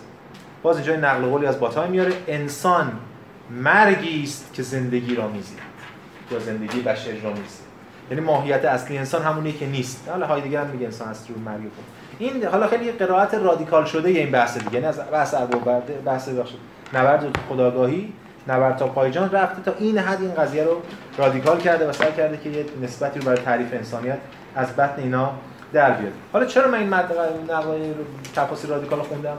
به خاطر اینکه در مقابل اون تفاصیل خیلی عقده و خنثایی قرار بدیم که بخش زیادشون اصلا این بحث رو نمی‌بینن. یعنی گفتم خود شما کسایی که خونده باشن تفاصیل می‌بینن نبرد دو تا خداگاهی رو قبل از ورود به بحث خدایگان اومده فرو می‌کنن به بحث بر سر بازشناسی. اصلا این بحث وارد نمیشه خیلی موقع. و حتی وقتی واردش میشن خیلی دست و دلشون میلرزه. من توی هم کتاب خودم هم یه بحثی مطرح کردم. الان دیگه نمی‌خوام خیلی به اون بپردازم. فقط یه اشاره می‌کنم برای اینکه توی کتاب فقط به دو تا نمونه اشاره کردم از من دو تا نمونه که ترجمه فارسی هم شده یعنی هم از استرن و هم از و هم به سینگر اشاره کردم. چیه مثلا؟ چه چیزی اینو برای اینو خیلی حساس می‌کنه داستان رو؟ ببینید سینگر تو هم کتابی هم که شما حتما دیدین کتابی که ترجمه فولاد بنده میگه که بعد از اینکه اینجایی که میگه هگل میگه هر کس باید نمی‌دونم تنها به قمار انداخت با قمار بر سر زندگی است که آزادی حاصل میشه و شخص می‌تونه شخص باشه. اما وقتی می‌تونه خداگاهی باشه که دیگه بعد قمار کرده باشه جان بر کف خیش بنه و فلان و فلان سینگر میگه که معلوم نیست از این مطالب چه تعبیری باید داشت. آیا مقصود او واقعا این است که کسانی که جان خود را به خطر انداختن واقعا و کاملا انسان نیستن این یه دفعه شاخه همه حساس میشه. این شما انسان و تعریف خیلی چیز نمی‌کنه دیگه. ببینید الان با این بازی اون ایده بحث نفی خشونت و اینا به هر حال هگل جای دفعه هیولا میشه. شاید بهتر باشد و مسلما گذشت و ارفاقی به هگل خواهد بود. اگر فرایند اثبات شخصی بودن را جریانی تلقی کنیم که در طیان آنچه نهفته بوده شکفته می شود در حد که بالقوگی بوده بالفعل می شود بنابراین بنا به این تعبیر کسی که هرگز جان خود را به خطر نیفکنده باشد نیز می تواند انسان باشد. ولو وجودش به عنوان شخص ثابت نشده باشد و باز برای اینکه به هگل حتی بیشتر ارفاق کرده باشیم حالا نمیم به هگل به خودش ارفاق. می توانیم به این تعبیر متوسل شویم که ضروری است بعضی کسان برای اثبات عدم وابستگی خیش به بدنشان بالاخره جایی جان خود را به خطر اندازند. ولی لازم نیست این امر در مورد خود شخص تکرار شود.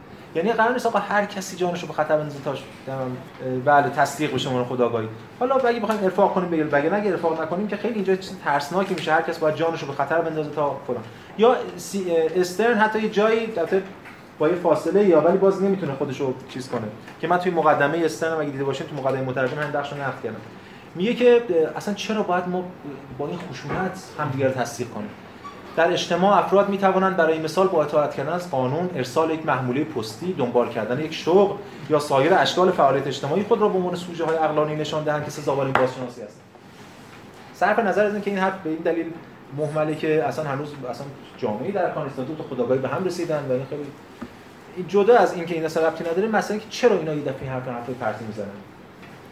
من اینجا یه یه, یه صفحه نیم بحث کردم در مورد خواستیم بخونید یه اشاره دادم در مورد اینکه ببینید یه مفسر معمولا از یه فاصله امنی به متن نگاه میگه می‌ذاره تفسیر می‌کنه بحث می‌کنه و میگه آقا منظورش اینه اونجوری فلانه. مثلا خیلی فرق نمی‌کنه منظورش این باشه اون باشه فرق تو خواب آخر شب این آدم نداره.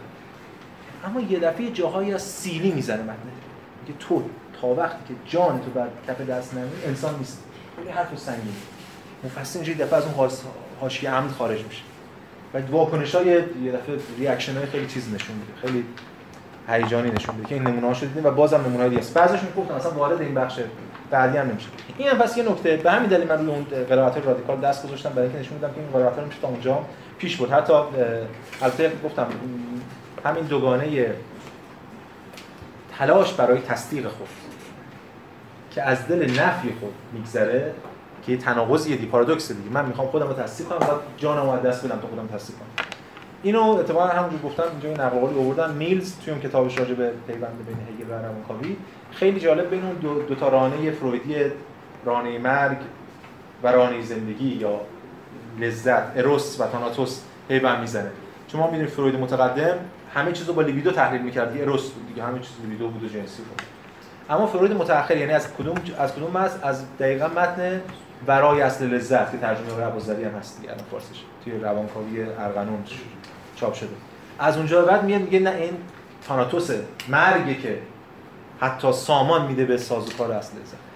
و خیلی این چیز عجیبیه که میروش تاثیر دست می‌ذاره که این هم ریشه باز مستقیم یا غیر مستقیم همین مبحث هگل اینجا داره. پس تا اونجایی که بحث ما برمیگرده اینجا یک نبردی تا پای جان اتفاق میفته. در این بندی که ما با هم دیگه خوندیم و آخرش هم میگه میگه هر کدام به مرگ دیگری قیام می‌کنه.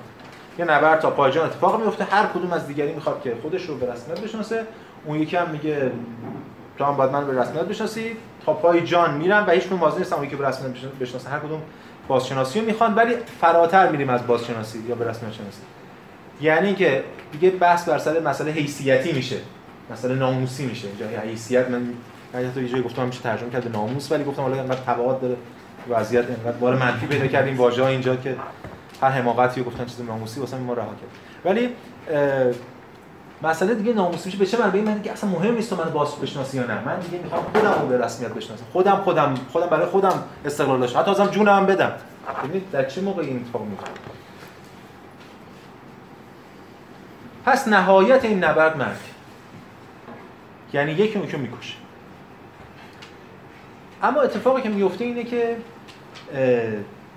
اول که وقتی یکی می‌کشه می‌کشه مثل هر بعد هر قتلی مثل بعد هر جنگی مطلوب ثابت شد. یعنی خب ما می‌خواستیم بکشیم کشتیم دیگه پیروز شد. اما عملا ما می‌بینیم که هگل هم به ما نشون میده که این بازی از پیش بازی باخت باخت.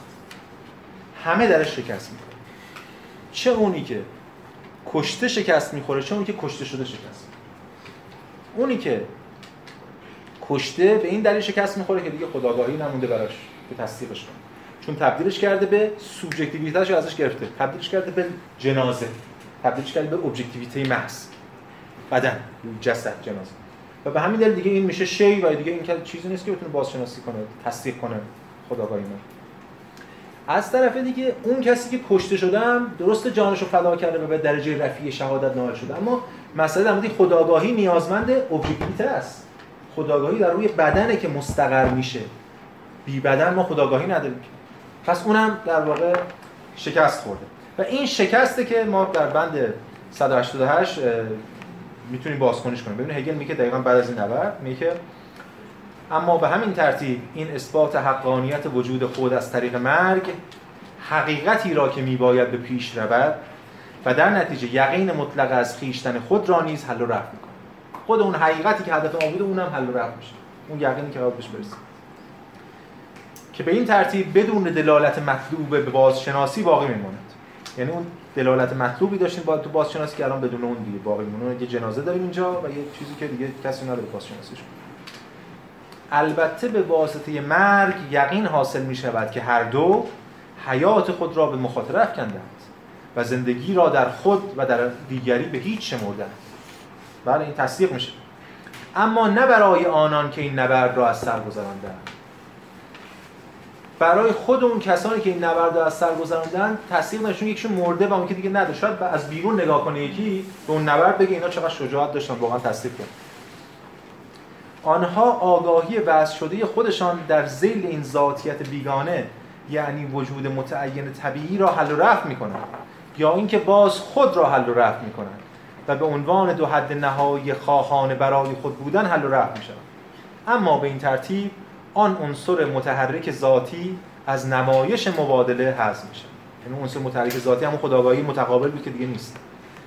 تا به دو حد نهایی با تعینات متضاد تجزیه شود و حد واسط در وحدتی مرده که به دو حد نهایی مرده صرفا موجود و غیر متضاد تجزیه می شود فرو می پاشد پس اون حد واسط هم که ما دنبالش بودیم فرو می پاشه در این دو طرفی که مردن. یکیشون مرده چون اصلا جنازه است اون یکی مردهشون تبدیل شده به شی نمی‌تونه خوشو تصدیق کنه. و هیچ یک از این دو از طریق آگاهی داد و ستدی با یکدیگر ندارند. بلکه هر یک دیگری را علی السبیه و به عنوان شی آزاد شی آزاد می‌گذارند. فعل ایشان نفی انتزاعی است و نه نفی آگاهی که چنان حل و رفع می کند که آنچه حل و رفع شده حفظ و ابقا شود. حرف اینه میگه رفع کاری که اینا کردن رفع نکردن. رفع اونیه که آنچه که رفع شده حفظ و ابقا بشه. همون چیزی گفتیم تو آفرون داره ولی اینجا اتفاق نیفته پس اینجا اون بازی باخت باخته و شکست می‌خوره این مسیر و این نبردی که اتفاق افتاده. و خداگاهی اینجا متوجه میشه که به هر دو طرف نیاز داره به صورت همزمان. یعنی هم به هم قمار از یه طرف داره قمار بر سر حیات می‌کنه و هم از اون طرف نیازمند حیاته برای اینکه خودش رو تصدیق کنه و حفظ کنه خودش.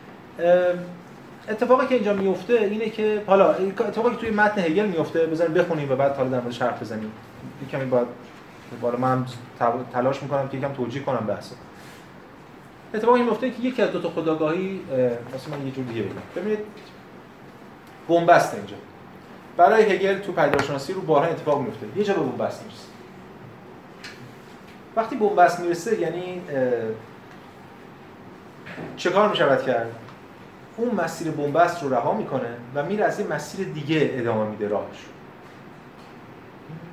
شبیه بعضی از این شاخه های داروینی برای تکامل. یه مسیر به بنبست می‌رسه.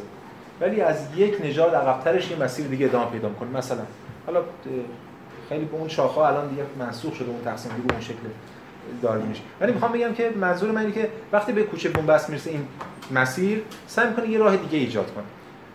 چرا که مسیر بنبست رو تمدن ادامه نمیده تاریخ ادامه نمیده؟ ما توی همین ترم جلسه آخر آگاهی ناشاد خواهیم تو قرن وسطای مسیحی هم چجوری با این بنبست مواجه میشه. اون مسیری که می‌تونه این ادامه بده یه اتفاقیه که این که وسط این دعوا یا نبرد یکی از خداگاهی ها کوتاه میاد از نبرد و میگه من تو رو به رسمیت این این اتفاقی که از اون بنبست خارج می‌کنه. ببین چی میگه هگل؟ میگه که بند آخر صدشتونه در جریان این تجربه بر خداگاهی معلوم می شود که برای او حیات به اندازه خداگاهی محض ذاتی است. حالا بخوام من یک سری کلاسی گفتم این البته خیلی باز هگلی نیست. ولی انگار مثلا من یه نفر رو کشتم دو نفر رو کشتم. مثلا خب دیگه به نفر چهارم می‌رسم میگم آقا همون شکست دیگه آقا من اصلا میپرد ببینید مسئله در مورد اینه دیگه در مورد که یه تجربه کرده خداگاهی این شکست رو. می‌فهمه که برای او حیات به اندازه خداگاهی محض ذاتی است. نتیجه نخستین تجربه انحلال این وحدت بسیط است. از طریق این انحلال یک خداگاهی محض و یک آگاهی وضع می شود که به صورت محض برای خود نیست بلکه برای دیگری است. بعد آخرش اینو از آنجا که هر دو آگاهی در آغاز نابرابر و متضاد یکدیگرند و انعکاسشان در ذیل وحدت ایجاد نشده آن دو هنوز دو هیئت متضاد آگاهی. خب بله تا اینجا هنوز دو هیئت متضاده. یکی از این دو قائم به ذات است که برای خود بودن ذاتش محسوب می شود و دیگری غیر قائم به ذات است که ذاتش را حیات یا وجود برای غیر تشکیل میدن. آن یک خدایگان است و این یک بنده. اینجا یه دفعه با یه شکلی از حال تردستی هر چیزی یه دفعه ما میگیم یه خداگاهی اینجا کوتاه میاد از نبر از اون ادامه دادن نبرد تا پایجان و میگه من تو رو باز می‌شناسم و اون خداگاهی که بر دنبال بازشناسی بودن خب سرمست و مغرور دیگه چون پیروز شده تو نبرد بدون که بخواد اونو بکشه. و اینجاست که ما وارد بحث بعدیمون میشیم که از جلسه بعد واردش کنیم. بحث خدایگانی بندی یعنی یه فیگور خدایگان داریم. حالا در مورد ترمش صحبت می‌کنم ولی جلسه بعد. یه فیگور بنده و اینجا این دیگه رابطه متقابل نیست تو خداگاهی. ارزی نیست بلکه طولی میشه که اونم باز بحثای بعدی رو میطلبه. اما این نکته که به نظر می‌رسه من باید بهش اینجا اشاره کنم در حد حالا توانی که الان اینجا داریم اینه که حالا بعد این آخرین جمله همین فصل از کتاب خودم رو می‌خونم که اون موقع بهش فکر کرده بودم به نظر می‌رسه که اونی که می‌فهمه کوتاه می‌بره یعنی در واقع بنده است که فهمیده که نبرد بی حاصل. حماقت پیروز میشه. ببینید این نقل قول من بخونم نقل قول از خودم. البته شاید بتوان ادعا این ادعای ظریف رو مطرح کرد که اولین خداگاهی که در میابد این نبرد سرانجام جز شکست برای هر دو طرف ندارد خود را تسلیم می‌کنند تا به چنین مناقشه بی پایانی حاصل بی حاصلی پایان دهد. در نتیجه عامل اصلی تسلیم نشدن خداگاهی پیروز ناگاهی او از سرنوشت مهلک نبرد است. به هر ترتیب پرسشی که در پایان قابل طرح است و در حال حاضر پرسشی روشنی نیز پاسخ روشنی نیز نمی‌توان به آن داد این است که حقیقتا علت اصلی پیروزی خدایگان در نبرد نترسیدنش از مرگ است یا جهل نسبت به عاقبت مرگبار و بی‌حاصل نفس یعنی هم دقیقا آخرین پاراگراف میشه 203 چند چاپ قبل. آخرین پاراگراف این فصل قبل از خدایگان بند یعنی به بیان دیگه انگار همین دیگه. من یه نبرد یه جنگ یه دعوا کردم طرف کشتم و تهش چیزش دومی سومی چهارمی. بعد در یک دعوا وقتی که از اون بنبست خارج میشه کی خارج میشه؟ من که می‌دونم این بیاسله این اینو توی پرانتز داشته باشیم. که این جهله اینجا موجود در هگل اتفاق میفته بارها. این جهل باعث میشه پیروزی رو خود ولی این پیروزی خواهیم دید. در همین همین ترم خواهیم دید. هم جلسه بعد جلسه بعدش که چجوری برعکس میشه و چجوری در واقع بنده است که پیروز شد. اینو خواهیم دید. این خود هر خود هگل صراحتا میگه بنده پیروز واقعی ولی دیگه میفته برای جلسه بعد. حالا هدف ما رسیدن سر همون بحث خدایگانی و بندگی. بسیار این تا بحث ما جلسه بعد سوالا رو جواب میدم. بفرمایید بعد سوالی مطلبی بزنم رسید بالا شب مشخصتر شد تعریف انسان تمایزش با حیوان شما داشتید می‌گفتید من لزوما نمیشه با حیوانات این کار رو انجام نمیدم مثلا اگر بخوایم از جنبه فلسفی یا از این نگاه کنیم من میگم برگردیم به رساله مهمانی مثلا وقتی اونجا ما داره صحبت می‌کنه در مورد عشق در مورد اروس داره صحبت می‌کنه و میاد اتفاقا میگه یه مسئله رو میگه میگه که اینجا اتفاقا تمایزی نیست بین انسان و حیوان برای همین نمی‌تونیم بهش جنبه عقلانی بهش نگاه کنیم. اون چیه؟ این که جان خودت رو برای دیگری یا به خاطر ارزش به خاطر یه چیزی به خطر میانی مثلا پرنده مادری که به خاطر بچه ها جونش رو به خطر میاندازه و حالا اینجا بحث دیگه ای می‌کنه در مورد جاودانی و این مسائل. میگم این پیوند این مرگه با اروس که دیوتیموس اونجا هم در انسان می‌بینه هم در حیوان. اگه این قرار بریم کنار این این وقت چطوری می‌تونیم تمام انسان و حیوان رو مد نظر داشته ببینید حالا جدا از این مثالی که شما زدین شاید الان بشه مثال دیگه هم زد. آقای حیوانات مثلا کارایی می‌کنن ما اینجا یا هیگل اونجا لحاظ نکرد یا هیگل اینجوری نمیگه در مورد انسان. کجا بود دیگران لحاظ نکرد. اینو همواره میشه گفت. خب در مورد اینکه اینجوری ولی مسئله اصلی در مورد اندیشیدن به مرگ ببینید اینجا مسیری که داره طی میشه مسیر خداگاهیه یعنی تحقق مرگ از طریق خداگاه وگرنه انسان های زیادی هم هستن که میمیرن ولی از طریق تحقق خداگاهی نیست و اون مرگ حیوانی هست اصلا حتی جان خودشون فدا می‌کنن ولی حیوانی فدا این مرز یه کاملا بیولوژیکه وقتی که حیوانی باشه کاملا بیولوژیکه به واسطه غریزه بهش رسیده که این میل مثلا فرد نجات فرزند و اینجور چیزا لزوما غریزه نیست. بخاطر اینکه دقیقاً تو حیوانات اون حالت افسردگی به وجود میاد. یه مسئله فیزیولوژیک بیولوژیکه که اختلال اومدن تعادل هورمونی دست به خودکشی می‌زنه این حیوان. ولی اینجا این خودکشی انسانی بر اساس یک پرستیژه. از کاملا یه بحث جداست. این هم هست. و چیزی من خودم این مرز خیلی سفت و سخت الان نیست. سخنرانی قرارش شهریورم داشته باشیم میشه در مورد حیوانات اینا مرز الان دیگه اونقدر سفت و سخت نیست که ما اون موقع فکر می‌کردیم. ما یعنی فیلسوفان ببینید الان خیلی حیوانات و انسان زده. اصلا بحث خیلی پیچیده‌تر شده از این حرفایی که ما فکر ولی این هم که ایشون گفتن میشه دمش بحث کرد. یعنی که یه بچه بیولوژیک داره یا فیزیولوژیک داره یه بچه دیگه ای داره که اون اونه که انسانیش می‌کنه. خب. متوجه نشدم اینجا از حرف این که اون خداگاهی که شکست می‌خوره در نبرد و میمیره جانش رو از دست میده چرا هگل میگه شکست خورده این خداگاهی؟ چون اگه حالا اون فکره رو در نظر بگیریم که فکر کرده بر اساس یه سری ارزش ها و داره اون شکست در جانش رو به خطر میاندازه اتفاقا این خداگاهی اومده ذات خودش رو نه در درون خودش بلکه در یک چیز جهان شمولی قرار داده. خب هگل می‌خواد از فضا اینو نقد کنه. خود ذات خودش می‌گیره. ببینید هگل می‌خواد اینو نقد کنه. اینکه جانش به خطر بیفته از دست بره این ذات نقض نمیشه. اتفاقا می‌خواد هگل همین رو نقد کنه. همین که اون یک آرمان یا ایده یا هر چی که هست کاملا مغایر بیولوژی یا مغایر ماده است و یه چیز غیر مادی که ما ماده رو فدا می‌کنیم. تو هگل اینجا یه گرایشات مادی داره. ما جلوتر بزنمش هر خواهیم زد. این هگل می‌خواد از حیات به مسابقه آمیختگی این دو تا در پیوند اینا با هم دفاع کنه. اونجا یه در تو سوژکتیویسم دکارتی هم داره نقد می‌کنه. زیر سوال می‌بره. که سوژه برای چیزی هم فدا کنه به این معنی زیر سوال می‌بره. اما نکته ای که لازم به نظرم اینجا بهش توجه بشه این است که هدف این خداگاهی چی بود؟ هدف خداگاهی تصدیق خودش به مسابقه خداگاهی بود. نه فدا کردن خودش. دیگه اونجا توی جنگ و نبرد این قضیه را پرتنش میشه.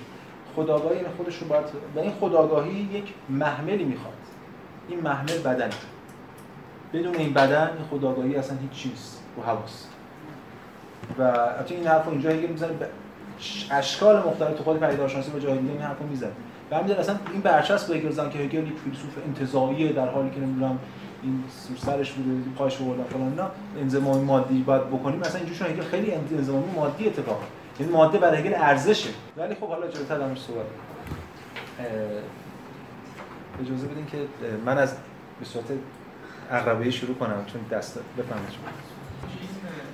برداشت تفسیری که شما از آگاهی بنده کردید این به کجای متن هگل استناد می‌کنه؟ چون که هیچ جا چون که در آینده این پیروز میشه این خیلی وقتا دیگه اتفاق افتاد یعنی تناقضات بله. باعث شده پیروزی اتفاق بله. من تحلیل ثانویه می‌کنم متن. یعنی ببینید میگن که اگه قرار باشه اون شجاعت رو ملاک قرار بدیم اون شجاعت اگه بخواد باشه همیشه اون مسیر بنبست چه چیزی باعث میشه که اون شجاعت به اون شکل حالا بیکلگی هر که هست یعنی رفتن تو دل نبرد اینا رو رها کنه و این مسیر تمدن دام چون فراموش نکنیم خدایگان رو بنده و این نبرد همین قصه که ما داریم هم هست پیشا تاریخه و مرحله بعدیش در واقع همونجوری خواهیم دید در تو جلسه بعد اینا امکان ممکن کننده تاریخ هم.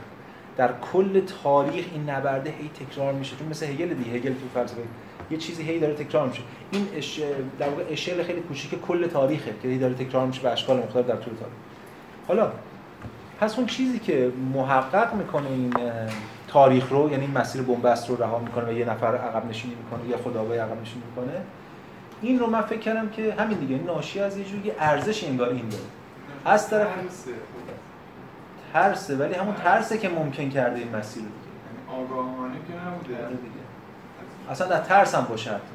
حتی همون ترس. خود اون ترس هم یه ارزشیه دیگه. یونانی ها میگن حزم دوراندیشی. ارزش دیگه. چون بدون ترس یعنی یعنی حتی یونانی ها میگن دیگه شجاعت بدون ترس شجاعت نیست حماقت دیگه کله خرید همون ترس هم حتی. یه نکته دیگه هم که بعدا اشاره هم کردم. بعدا هم اینجا از روش می‌خونم دقیقا. سراحتا هگل در آخر خدایگان بندگی میگه که خداگاهی پیروز خداگاهی نوکرم آوانه بنده است. اونجا میگه. و به همین دلیل ما از اون تحلیل ثانوی می‌کنیم برمیگردیم اینجا رو باز کنیم ولی خود هگل صراحتا اینجوری نگفته که من میگم. آره. خب بفرمایید شما اون انتها بگید استاد اصلا این طرح چند لایه به نظر می‌رسه. یعنی عبور خداگاهی به در واقع که مستلزم در واقع دیگری هست و دیگری رو از ذات خودش توهی می‌خواد. از ذات خودش که اون حالت یعنی یک فقدان قائم ذات بودن رو در دیگری می‌خواد. مثلا در واقع به این خداگاهی برسه. با این طرح مثلا در واقع از لحاظ اسپیکولاتیوش خیلی واجد خیلی ظرافت و خیلی خوبی هستش.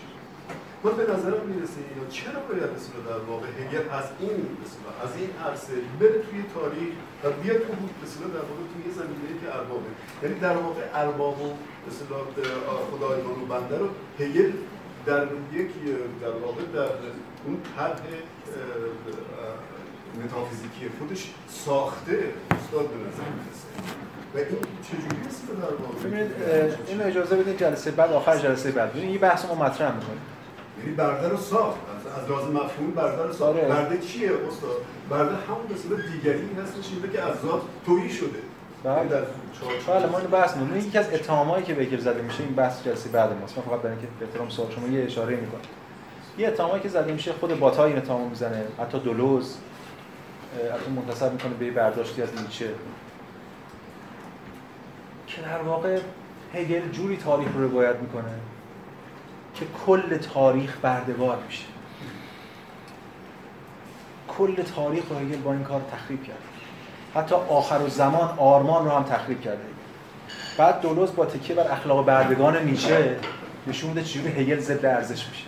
خیلی این حرف انتقادهای خیلی عمیقی این مرتبط با همین نقدی که شما کردید. یعنی ارتباط دقیقی داره. اجازه بدید همون موقع که داریم بحث و نقد رو مطرح می‌کنیم من سعی می‌کنم دفاع کنم از موضوع هگل. اون موقع صدمش حرف بزنم ولی بعد بحث جدیه شما متوجه شده منظور من خب سوال سوال بفرمایید. توضیحی که در با این دو فرایند دو نفری یکی باید دیگری رو بکشه این خیلی صحنه دوئل رو تو ذهن من. بله بله شارهانی هم به دوئل اشاره کردن. خود دوئل خودش بر سر شرافت معمول آره که مرکز هسته اصلی تئاتر قرن 18 فرانسه بوده. بله. اما اونجا همیشه یک نفر سومی هم هست. حالا من می‌خوام بگم اگر که این فرایند رو سگانه بکنیم من میشتم ما یه جامعه فکر بکنم که این کسی که دیگری رو می‌کشه مثل تز آنتی تز یکی دیگری رو می‌کشه اما فرایند بیکامینگش اون کسی که ناظره اون خداگاهی می‌رسه که فرایند جاری شدن خداگاهی در تاریخ. آیا این این رو می‌تونیم اینطوری بفهمیم من متوجه نشدم از یعنی این برداشت شما دارید این برداشت خودم. یه نفر سومی میارم. که شما گفتید اگر یک شناسایی اونجا باشه دقیقاً مثل اون کسی که دوئل رو بله بله. الان نیست که این فعلا. اگر ما وارد بکنیم چی؟ خب یعنی بعد یه بحث دیگه میشه. بعدها وارد میشه. بعدها وقتی تو جامعه. الان هگل مسیری که هگل میره فرد. گفتیم چرا؟ چون مدرن. از اول از جامعه شروع نمی‌کنه. اول نمیاد از جهان شروع نمی‌کنه. فرد از آگاهی شروع می‌کنه بعد تو خداگاهی باز فرد تنها و بعد شروع می‌کنه تازه دیگری رو و بعد یواش یواش باید بسازه بشه فعلا تا اینجا دیگری وجود نداره. هم چشم سوم نیست. نه به خاطر اینکه چشم سوم وجود نداره به خاطر اینکه تو مسیر دیالکتیکی که هگل داره میره هگل از فرد شروع کرده و بعد به دیگری است هنوز به جامعه رو معنا نرسیده اما اگه به جامعه برسه یا چشم سوم باشه اصلا بحثا کلا فرق می‌کنه شرایطش. به حال هگل یک داستان اسطوره‌ای رو برای ما روایت هر تحلیلی حالا جواب سوال ایشون هم هست واسه که بعد کم بیشتر مشخص هر تحلیلی نیازمند اسطوره است. کی اسطوره آغازین چه اسمش باشه؟ state of nature وضع طبیعی توی نمی‌دونم هابز و یا اون گل بلبل باشه. یا حتی مارکس کمون اولیه. یه اسطوره اولیه باشه. که منطق محض و منطق محض اون اسطوره بعدا در انزمامی قرار تحقق به همین دلیل وقتی در مورد نبرد تا خداگاهی در هگل صحبت کنیم باید حواسمون باشه که هگل از این منظر می‌خواد بره به سمت هگل چند تا دلیل چند تا حالا هفته بعد بیشتر صحبت کنیم. یکی هگل می‌خواد از ابتدا خشونت رو در ذات تاریخ قرار بده. از ابتدا تضاد طبقاتی یا تفاوت رو در اون ذات قرار بده. برخلاف اینکه خیلی ما همه برابر بودیم یه دفعه. از اون اول تو از خود نبرد تفاوت شکل می‌گیره. و یه سری چیزای دیگه می‌خواد اینا رو مثلا یک داستان روایت می‌کنه که اینا رو توش چیده باشه و بعد از بهش میگم محل پیش و بعد ادامه. ما می‌تونیم منطق اینو نقد کنیم. این به معنی نیست که ما نقد کنیم. نقد نکنیم هگل ولی الان اون چیزی که به درد ما می‌خوره از این بحث نقد هگل نیست. اینه که چی میشه از این گرفت و مهمتر از اون که چه نسبتی با این مسیری که تا حالا طی شده بعد از هگل داره. اون ارتباط فرقی بعدم باز بیشتر باشه سوال آخرم شما بفهمید که دیگه. اینجا که از باختن یا خداگاهی بدون بدن حرف می‌زنه انگار دوالیسم غیر اسپینوزایی از در پوشیده باید وارد میشه. این عملا یه بدنی هست که مستقل از خداگاهی بله. دو جوهری نیست. چرا؟ اسم اگلی چرا؟ سوال نه نه. چجوری؟ خب، ببینید هگل که مثل اسپینوزا حرف نمی‌زنه که از بالا کتاب اخلاق رو باز کنی تعریف خدا و نمیان جوهر هگل داره از کجا شروع می‌کنه؟ از عقل عرفی. از کجا شروع می‌کنه؟ از سوژه دکارتی. وقتی از سوژه دکارتی شروع می‌کنه از جایی شروع کرده که تمایز وجود داره. ببینید هفته پیشم اشاره کردم ما دو راه داریم برای رسیدن به وحدت یا رفع تمایز رفع تناقض رفع دوالیسم جوهری. یه راهی که اسپینوزا میره به نظر من گفتم هایدگر هم میره خیلی یه راهی که هگل میره. راهی که اونا میرن این است که آقا میگن اصلا تمایزی در کار نیست. خب دو جوهریتی در کار نیست. و همین دلیل از ابتدا ما میگیم یه جوهره مثلا اسپینوزا با تعریف جوهر شروع یه جوهره و بعد این جوهر اون دو تا دو, دو صفت های جوهر مثلا عرفانیش بخوام بگیم آقا یه حقیقت اینا همه فلان در مورد هایدگر هم همینطوری یه کنیم هگل هم کار نمی‌کنه هگل از کجا شروع می‌کنه؟ از خود خصم از خود سوژه دکارتی از اوج تنش. و از اونجا با رفع این و اینا تازه قرار در انتهای کتاب برسه به اون وحدت وحدت امر از پیش داده نیست. وحدت قرار خلق بشه.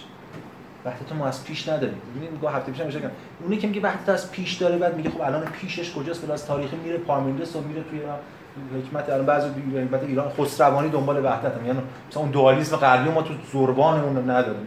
هیچ دنبال پیش تاریخی هم. میگه دقیقاً برعکس. دقیقاً از جایی شروع می‌کنه. آغازش جایی که اوج تنشه. و به مرور با رفع اون می‌خواد به وحدت برسه. مومنت همین دیگه این مسئله در موردی که اتفاقا هگل از خود کسرت شروع می‌کنه که برسه وحدت. بلکه وحدت گرا از وحدت شروع می‌کنه و کسرت رو نادیده می‌گیرن.